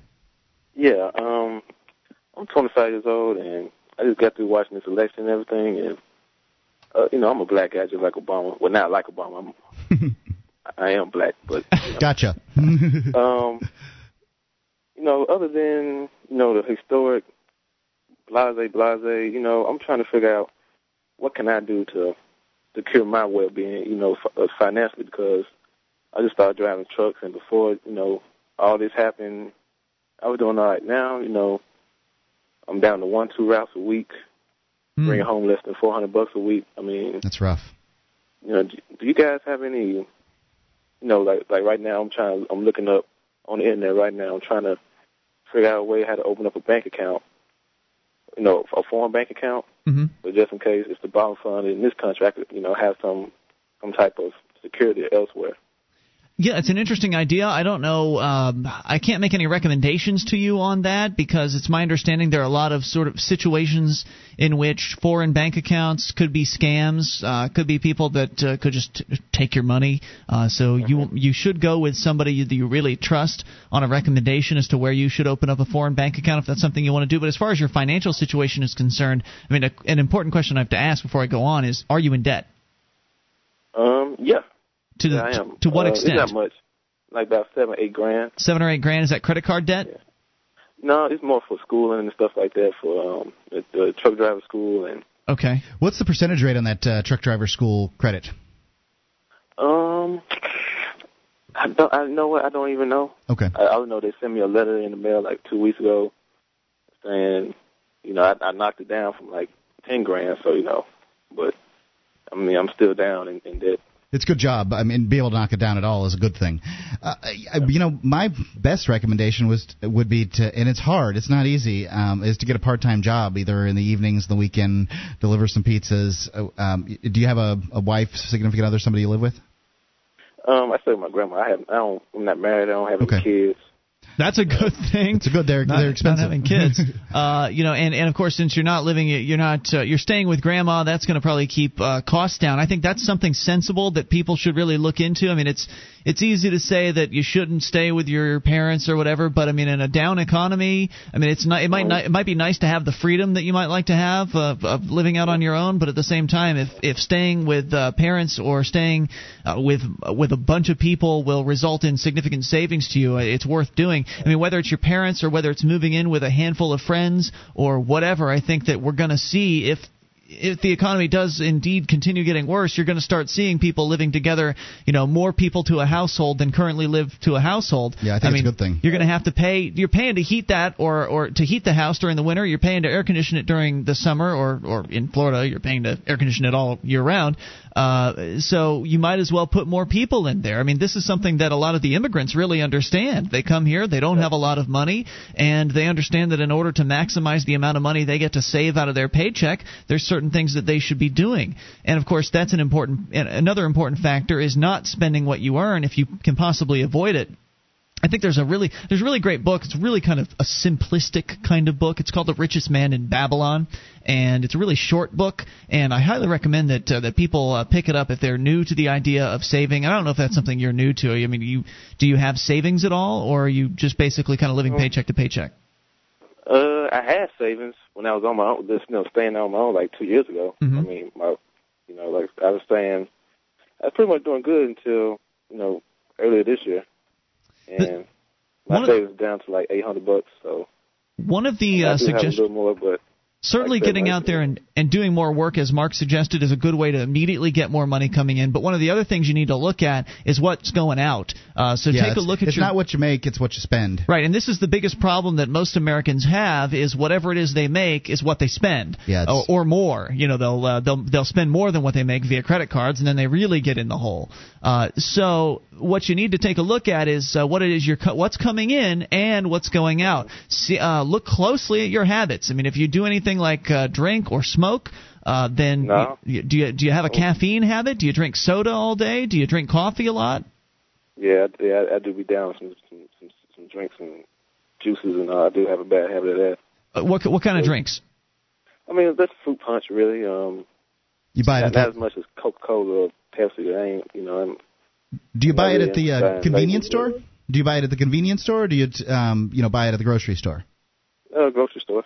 Yeah, You know, it's it's better than buying it at the convenience store. That's for sure. It's good, but you're going to save yourself a significant amount of money if you can. I mean, fruit punch, is tasty and everything, but it really, honestly, it doesn't nourish you like water does. And water's a whole hell of a lot cheaper. And I don't mean going and buying bottled water. I mean, you know, water out of the tap, uh, poured into a, you know, a jug or something like that, and kept into the kept in the fridge. Use a filter if your water's nasty, of course. Uh, you know, you can get Yeah. filters really, really cheap.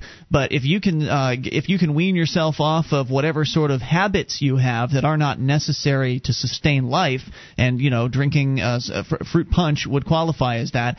You know, you I don't know how much you drink, but some people some people drink a six pack of soda every day, and that adds up. I mean, if you're, it, it doesn't feel like a lot when you're going to the store and you're you know laying down a buck fifty or I don't even know what a six pack costs these days of soda, but if you're laying down two bucks for a six pack of soda, it doesn't seem like a lot. But if you're doing that every single day, then you're talking about a few hundred dollars a year being spent on soda pop or, or cigarettes or, or I mean it's a lot more on alcohol. So that's something that people can look at. Also looking at how often you're going out to eat. That's another important thing yeah, that'll going just out to eat is, is a big deal. it'll Packing just a lunch. tear Yeah, well, away. well, I don't even have a girlfriend, so I don't even, you know, Mm-hmm. me going out to eat is like I cook every day, so That's that's excellent. like non-existent. Yep, that's a good way to save some money. Uh, so take a look So at what you're where- spending. Yeah, where where are you? Where do you think you're spending the most? Honestly, you know, uh, my grandma's sick, so I pretty much go, you know, for her medical bills and light Mhm. bill, and It's good pretty much most of the bills going to the house instead of me personally. That's good to know. It sounds like you're in an okay place at this point. What I might recommend is to get on a real, get into a real habit of uh, putting away some money every single paycheck. If you, I mean, if you can, uh, do everything you can. You know, eat ramen if that's what it takes, but put away, you know, 10% into savings, and then put another 20% of your paycheck down to uh, down toward your debt, whatever debt it is that you have. I mean, if you could put more than uh, more than that, then that's good. But try to try to the very minimum save 10% put 20% down towards your debt. Then once your debt's finally paid off, you can take that other 20% and put that in towards savings.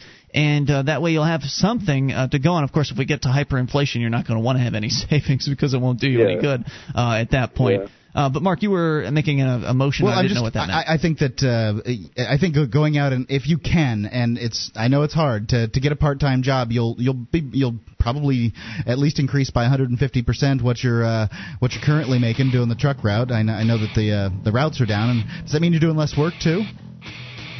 Yeah, because mostly is um. See, here's my schedule. I leave out Sunday. we don't. night. We don't. I'm sorry, man. We just don't have time for the schedule. But it sounds like you're in the. You're going in a good direction. And you know, call us back. Let us know how things are going for you. And uh, again, try to get that debt paid down. That's the number one thing that sounds like it's hurting you right now. More on the way. I thank you for the call and good luck. This is Free Talk Live. You take control of the airwaves. One of the bonuses you'll get as a Free Talk Live amplifier is access to our classic archives. For just $3 a month, you can become an amplifier and you'll help us get on more radio stations and MP3 players. Get the details at amp.freetalklive.com. That's amp.freetalklive.com.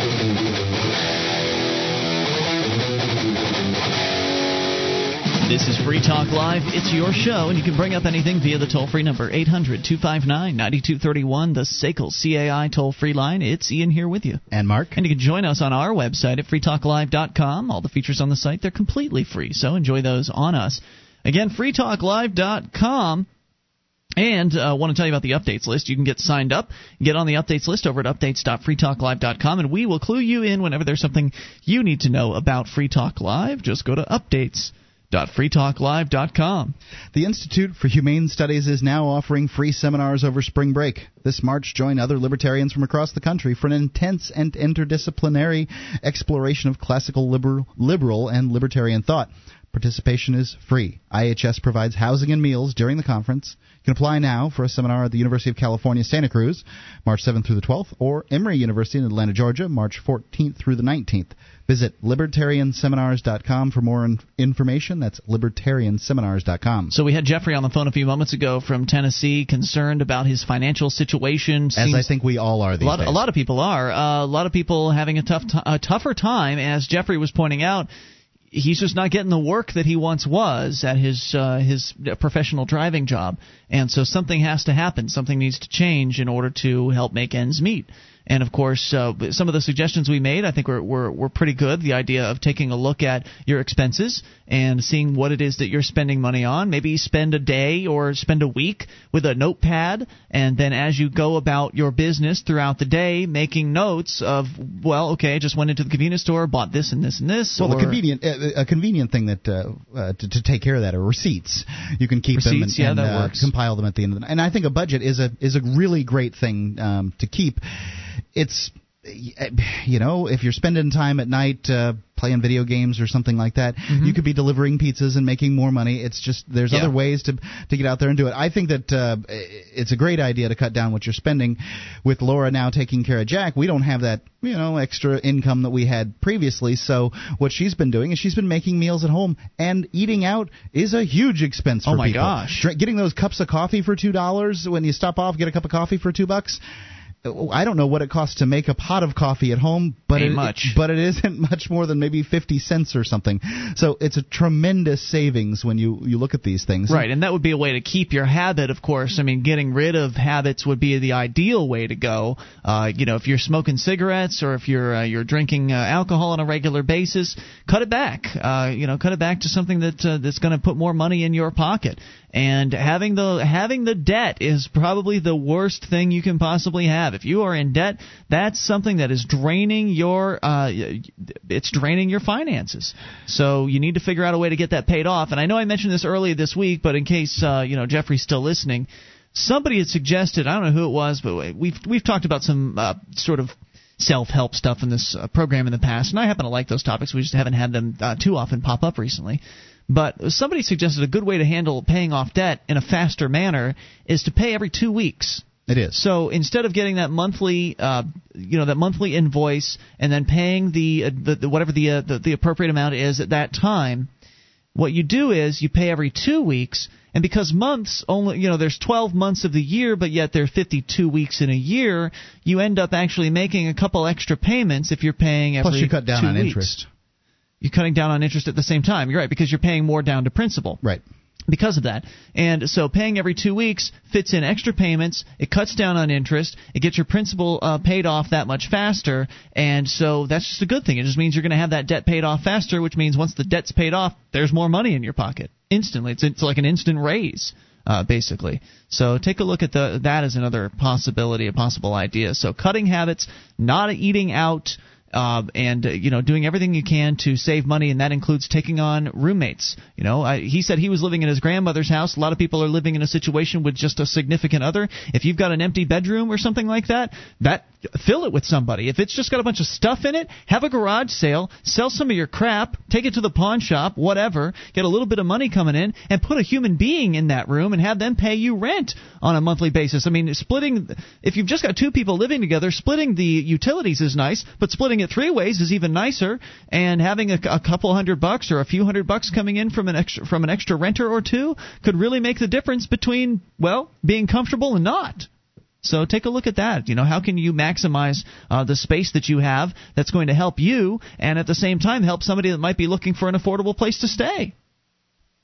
It's having a roommate's a great idea. It, it, it's definitely helped me in the past. Right. Well, and to make sure you don't get screwed over, make sure you're cautious about Oh, yeah. who you bring in and and all of that. So you do need to be a little bit careful, buyer beware, and all of that. Uh, but there are ways to uh, to handle the these tough times. And the I best think thing with uh, with roommates or renters or things like that is to to get some money up front, first, last, security, that kind of thing. What are some of your ideas? I mean, certainly we've uh, we've scratched the surface of ways that people can uh, make themselves a little more comfortable in a down economic time, uh, down economic times, and I think these are all fine ideas, even when the economy's good. Uh, you know, just to to be careful and watch what you're spending. I think there's kind of there's two. I was talking with Julia about this the other day. Is that I think there are two extremes as far as uh, financial intelligence is is concerned, or or how you handle your finances. You know, there's one extreme of being completely frugal to the point where you can't enjoy yourself and then there's the other extreme of spending everything you get and you know going beyond what you get and, and spending up money on credit cards and things like that. Yeah. you need to find a comfortable balance between those two. A comfortable place where you can be frugal enough to where long-term purchases things that are important will you'll be end up you'll, you'll be saving enough money to make those long-term purchases or you'll have enough money saved in order to fix the car when it breaks and, and stuff like that uh, where but at the same time you're also saving enough money to where you can also enjoy yourself and and eat out from time to time and you know enjoy some of the luxuries of life as opposed to being completely frugal and, and never leaving the never leaving your house. Whereas uh, some people will go out and they'll just spend everything. They'll go and they'll buy the biggest car they possibly can buy a plasma screen television put it all on the credit card and then make minimum payments. And they think they can uh, they, they they think they can uh, get away with that? I mean eventually the eventually the you're going to have to pay something. Something's going to, something is going to break. Something's going to break. system. Likely it'll be your credit, So- and you'll so- go bankrupt. Yeah, so find uh, find a happy medium, and at this time, that happy medium might be sl- somewhat shifted toward more frugality, simply because of the uh, the economic situation that we have today. All right, so your tips, if you've got them, we'd love to hear from you. 800 259 9231. Have you ever been in a similar situation where uh, things started tightening up? You needed to tighten your budget. What did you do? How did you, you know, what did you cut out? What did you take a look at? What are some of the things we've missed? 800 259 9231. Otherwise, you can bring up anything, like Rob in Ontario. You're on Free Talk Live. Hello, Rob. Hey guys. Hey, what's on your mind? Well, I want to bring up a, a one one example of where zoning bylaws might make sense, Great. and that and that's in a, a very historical part of a, of a city. I'm thinking of Charleston, South Carolina, or Savannah, Georgia, where, where you have a, a historic district.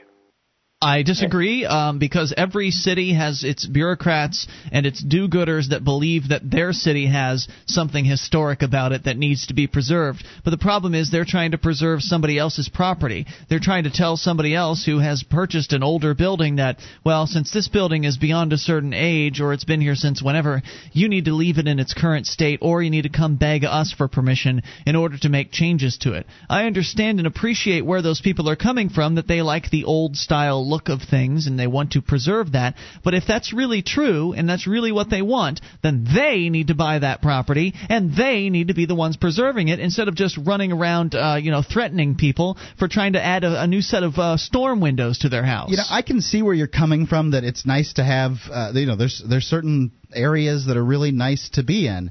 Well, there's, there's a historic look. And, yeah, there, and, there and you, is. And you want to Absolutely preserve true. that. I, I, I got that. Um, They do. I, I got that you want to preserve that. Have you ever been to Las Vegas? Yeah. Did you go to the Bellagio and uh, go down where they had the uh, the the Italian street with the stream in it and uh, the mall no, no, on the side? No, no, no, Okay, um, they they actually created uh, what essentially is Venice or something or um, something there, something like Venice, uh, Italy, and they created it inside, and I, I thought that they managed to get themselves a very nice look. And essentially, all those shops they rent from one big hotel, one big uh, landlord who wants to keep that look. And I th- so I think that what you're looking for can be achieved in the marketplace. in the marketplace because somebody might say, "Well, I'm just going to buy up all these houses and keep them look, looking this way, and I'll just rent to people or something like that." And I think that by doing that, they'll they'll manage to attract more business than somebody who does a you know cookie cutter uh, strip mall kind of thing. If you've got a response, hang on, Rob. We'll bring you back. 800 259 9231. That is the CAI toll free line. Just enough time for your call if you make it now. It's Free Talk Live.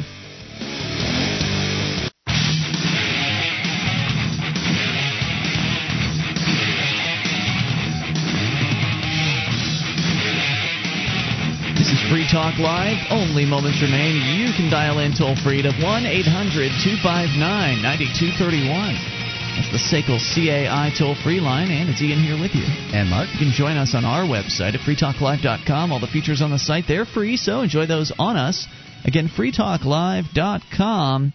Uh, and of course, uh, if you like the show and you want to help support Free Talk Live, become an amplifier. Just head over to amp.freetalklive.com to get on board for as little as three bucks a month. We take that money in and reinvest it into the show, getting on more radio stations around the country and around the world, and helping spread the message of freedom and liberty as far and as wide and as fast as possible. And plus, you'll get perks like access to the Amp only call in lines, chat room, forum, and more. Get all the details. Get signed up for three bucks a month at amp.freetalklive.com. That again, amp.freetalklive.com. As we continue here, Rob is in Ontario. Rob trying to make a case for the historic district, saying that you think zoning's okay if it's a historic district.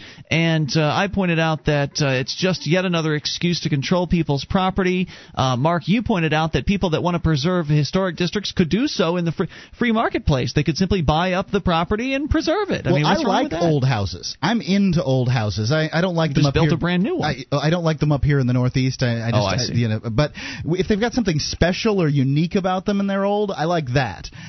So I'm likely to buy one of these things and then keep it in its, uh, you know, in its state. I have done that in many cases. But to force people and then put these regulations on, kind of, it it twists the marketplace um, to some extent. Uh, it was Rob, right? Don't you think, though, that you know buying up old properties, assuming you had enough money to do that, you're then removing people. You're taking them out of their private property, and and Well, you're not taking anybody renters. out of their private property. You're offering them money, and if they want to sell, they'll sell it to you, and then they're choosing to leave their private property. Well, I know, but you but you've created a city of owners versus a city of renters. That's all. A city of owners? I don't. I'm confused. What do well, you you've mean? got one owner that maybe own, owns multiple properties versus uh, you know numerous. That's uh, only one owners. way to go about it. You could also go about it by going to the individual property owners and coming to them and saying, "Hey, I think that we should all agree together to a, a common set of terms, deed restrictions, if you will, that will help protect this area as a uh, historic district." And if you get 100% of people to agree to those terms, then you have yourself a historic district with property owners. Well, then again, you'd have to have enough money to to buy them out. No, no, I'm not talking about buying people out. Where it would be, uh, you know, you could excuse it. I, I can't excuse it though because these uh, historic districts. Have you ever owned a house in a historic district? No. Oh I, my I, know- I know God! there's all kinds of rules. You have no idea what it's like. I mean, you can't you can't put down carpet in some cases without asking these Yeah. bureaucrats. And my question to you is: Does a bureaucrat have more power in an, an historic district or in an area that isn't uh, protected by a historic Well, district? more, uh, more power in a historic district. So, do you think a bureaucrat wants power or not? They want to control what the property looks like. Okay, so they want to control. Uh, Do you think that if, if, if, for instance, the slippery slope of control goes in place, do you think that we could get to a, uh, a point in time where everything's a historic district and the bureaucrats control everyone and, and you know this with this tight clampdown, and we really don't have any new building going on because it's so expensive and arduous and difficult? I suppose if it, if it ran away, but I, I think you can readily identify the cities in in your country that are quote unquote historic. I mean, No, you can't. Augustine You Florida. absolutely can't. I'm I'm I'm here in Keene, New Hampshire, um, and th- what they have called historic are these clapboard rectangles. Uh, I mean, they're they're nothing but these these wood. I, I I see no historic value to many of these things. But now, they I'll, do, and I'll they are in grant charge. you, there's some Victorian painted ladies um, that are in this town that are they're they're just beautiful. At the same time, they've got these just rectangles uh, with you know slate uh, roofing that they're calling uh, historic. No, There, in every town in America, you're going to be able to find tinder somebody. boxes. You're going to find somebody who's going to be uh, very appreciative of the history of that particular town, so much to the point where they want to preserve that. And all I'm saying is they should find a way to preserve what they want to preserve on a voluntary basis. And it doesn't have to involve that one person raising a bunch of money, as I suggested. They could go along to the property owners that uh, that they think should be protected in, on a historic or should be historic, and get them to agree to whatever the terms are. Of course, not everyone's necessarily going right, well, to want to I, agree. I, I see your point. Well, thanks very much. Thanks, Thank Rob, you. for the call. Appreciate hearing from you. I mean, it really is just a matter of pri- uh, you know property rights. That's what it's all about. I Um, like old buildings. I don't. I, I love looking. There's there's certain towns where um you know you go in and it's just amazing to see them, and I understand his concern. But Sure. those buildings draw tourists, and people know it. People that would buy those buildings know that people are attracted to looking at Yeah. those buildings. So they you're you're, you're destroying some of the value in the property that you have by tearing it down and creating a modern uh, you know glass and uh, you know mirrored glass structure with sweeping roof lines or whatever it is that one might put there. That, however, should be a decision that is up to the property owner. If they want to take the risk of destroying that potential of, you know, having the appeal of a historic building, then that should be a decision they're able to make. Unless they're operating under some sort of voluntarily entered into deed restricted situation. So this historic district nonsense, all it really does is prevents progress there was a gentleman, uh, actually, it's Dale from anarchyinyourhead.com. He's been poking around Keene, New Hampshire, looking for some properties to buy. One of the properties he looked at was a, a building in downtown Keene. It was, I think, like $300,000, which the price was right. Uh, it was a six unit, multi story building with a laundromat on the bottom, so you'd have picked up a business at the same time for that $300,000, plus all the, the residential units you could have rented out. Seemed like the right price. He was, it needed some work. Needed a lot of work, in fact, he said, but uh, he was willing to put the work into it to improve the building and make it more livable for people and make it a better building. But uh oh, it's in the historic district, and he went in and asked to see the uh, regulations on the historic district. They told him there were too many; he wouldn't be able to see them all. They wouldn't give him the regulations. Isn't that nice? Now, one of the now the city count one of the city councilors when they heard about this was very shocked. They were shocked that their bureaucrats would have said something like that, and uh, you know they shouldn't have done they shouldn't have done that. They should have held his hand and you know taken him through whatever the process. But they was. didn't, and that's how it goes. That's the level of service you're actually it's worse. That's the level you're go- of service you're going to get when you have a problem. Oh man, Oh, it'll be many. worse if he was the owner right, because if they, you're already under their thumb. Right, because then if you want to make changes, you've got to go to their uh, their little bureaucracy or their planning board, and you have to beg them, the special historic district planning board, beg them for whatever changes you want to make, and cross your fingers and hope they'll say yes. But because it's a historic district, odds are good they're going to say no, because that's usually what happens. I mean, regular planning boards and zoning boards normally say no. Historic district planning boards say no, uh, no most often, most all of the time. And if they say yes, it's going to be yes, saying yes to some modified plan that means you have to spend three times more than you would have had to spend otherwise. in order to conform to their historic district regulations. It's just really outrageous. So Dale decided to not buy that building because it was in a I historic cannot district. blame him. And so, you know, he's not the only person who's going to turn down purchasing a building in a historic district because he won't be able to do what he wants with it. It's supposed to be his property. He should be able to change it however he wants to. But no, that's since that's not allowed, development will be slowed. Options will be minimal people will not want to build there. They're going to want to spread out. They're going to want to go elsewhere. And I think that's sad because it could result in that particular district dying a very slow death from lack of economic activity. Anyway, more on the way here. Uh, we go to your phone calls. Randolph is on the line in North Carolina. Randolph, you're on Free Talk Live. Hello, greetings from the South. Greetings, Randolph. Hey. What's on your mind tonight? Um, we're members of the League of the South, and some of the things that we're doing is uh, I know it's too late for you up there, but but we're putting in winter gardens. And so many people have been putting in gardens that there's actually uh, uh, uh, it's hard to to go into a store and get seeds, for mm. instance, for turnips or or mustard greens. Or are, are you suggesting that people are doing this in order to save a few bucks? Yes, exactly.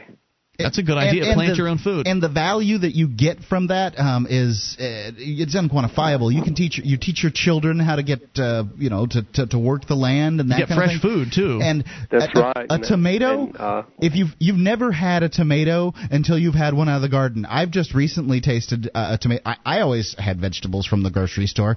My God, they're so much better if you grow them. Hmm. Right, and we. I have my own sheep, so. Uh, I'm able able to grow my own meat. But but that's some of the things we're trying to do. Uh, there's a little saying that can can help you uh, sometimes remember what you need to do. As Bible, bullets, bullion, and beans. I'll take the last three. Thanks for the call. Appreciate hearing from you tonight. All right, Mark. You know what? Uh, we don't have enough time to tell you the details here, but just a quick quickie here from CBS News in New York. Former New York Governor Eliot Spitzer will not face criminal charges following his role as a client in a high profile prostitution ring that led to his resignation in March.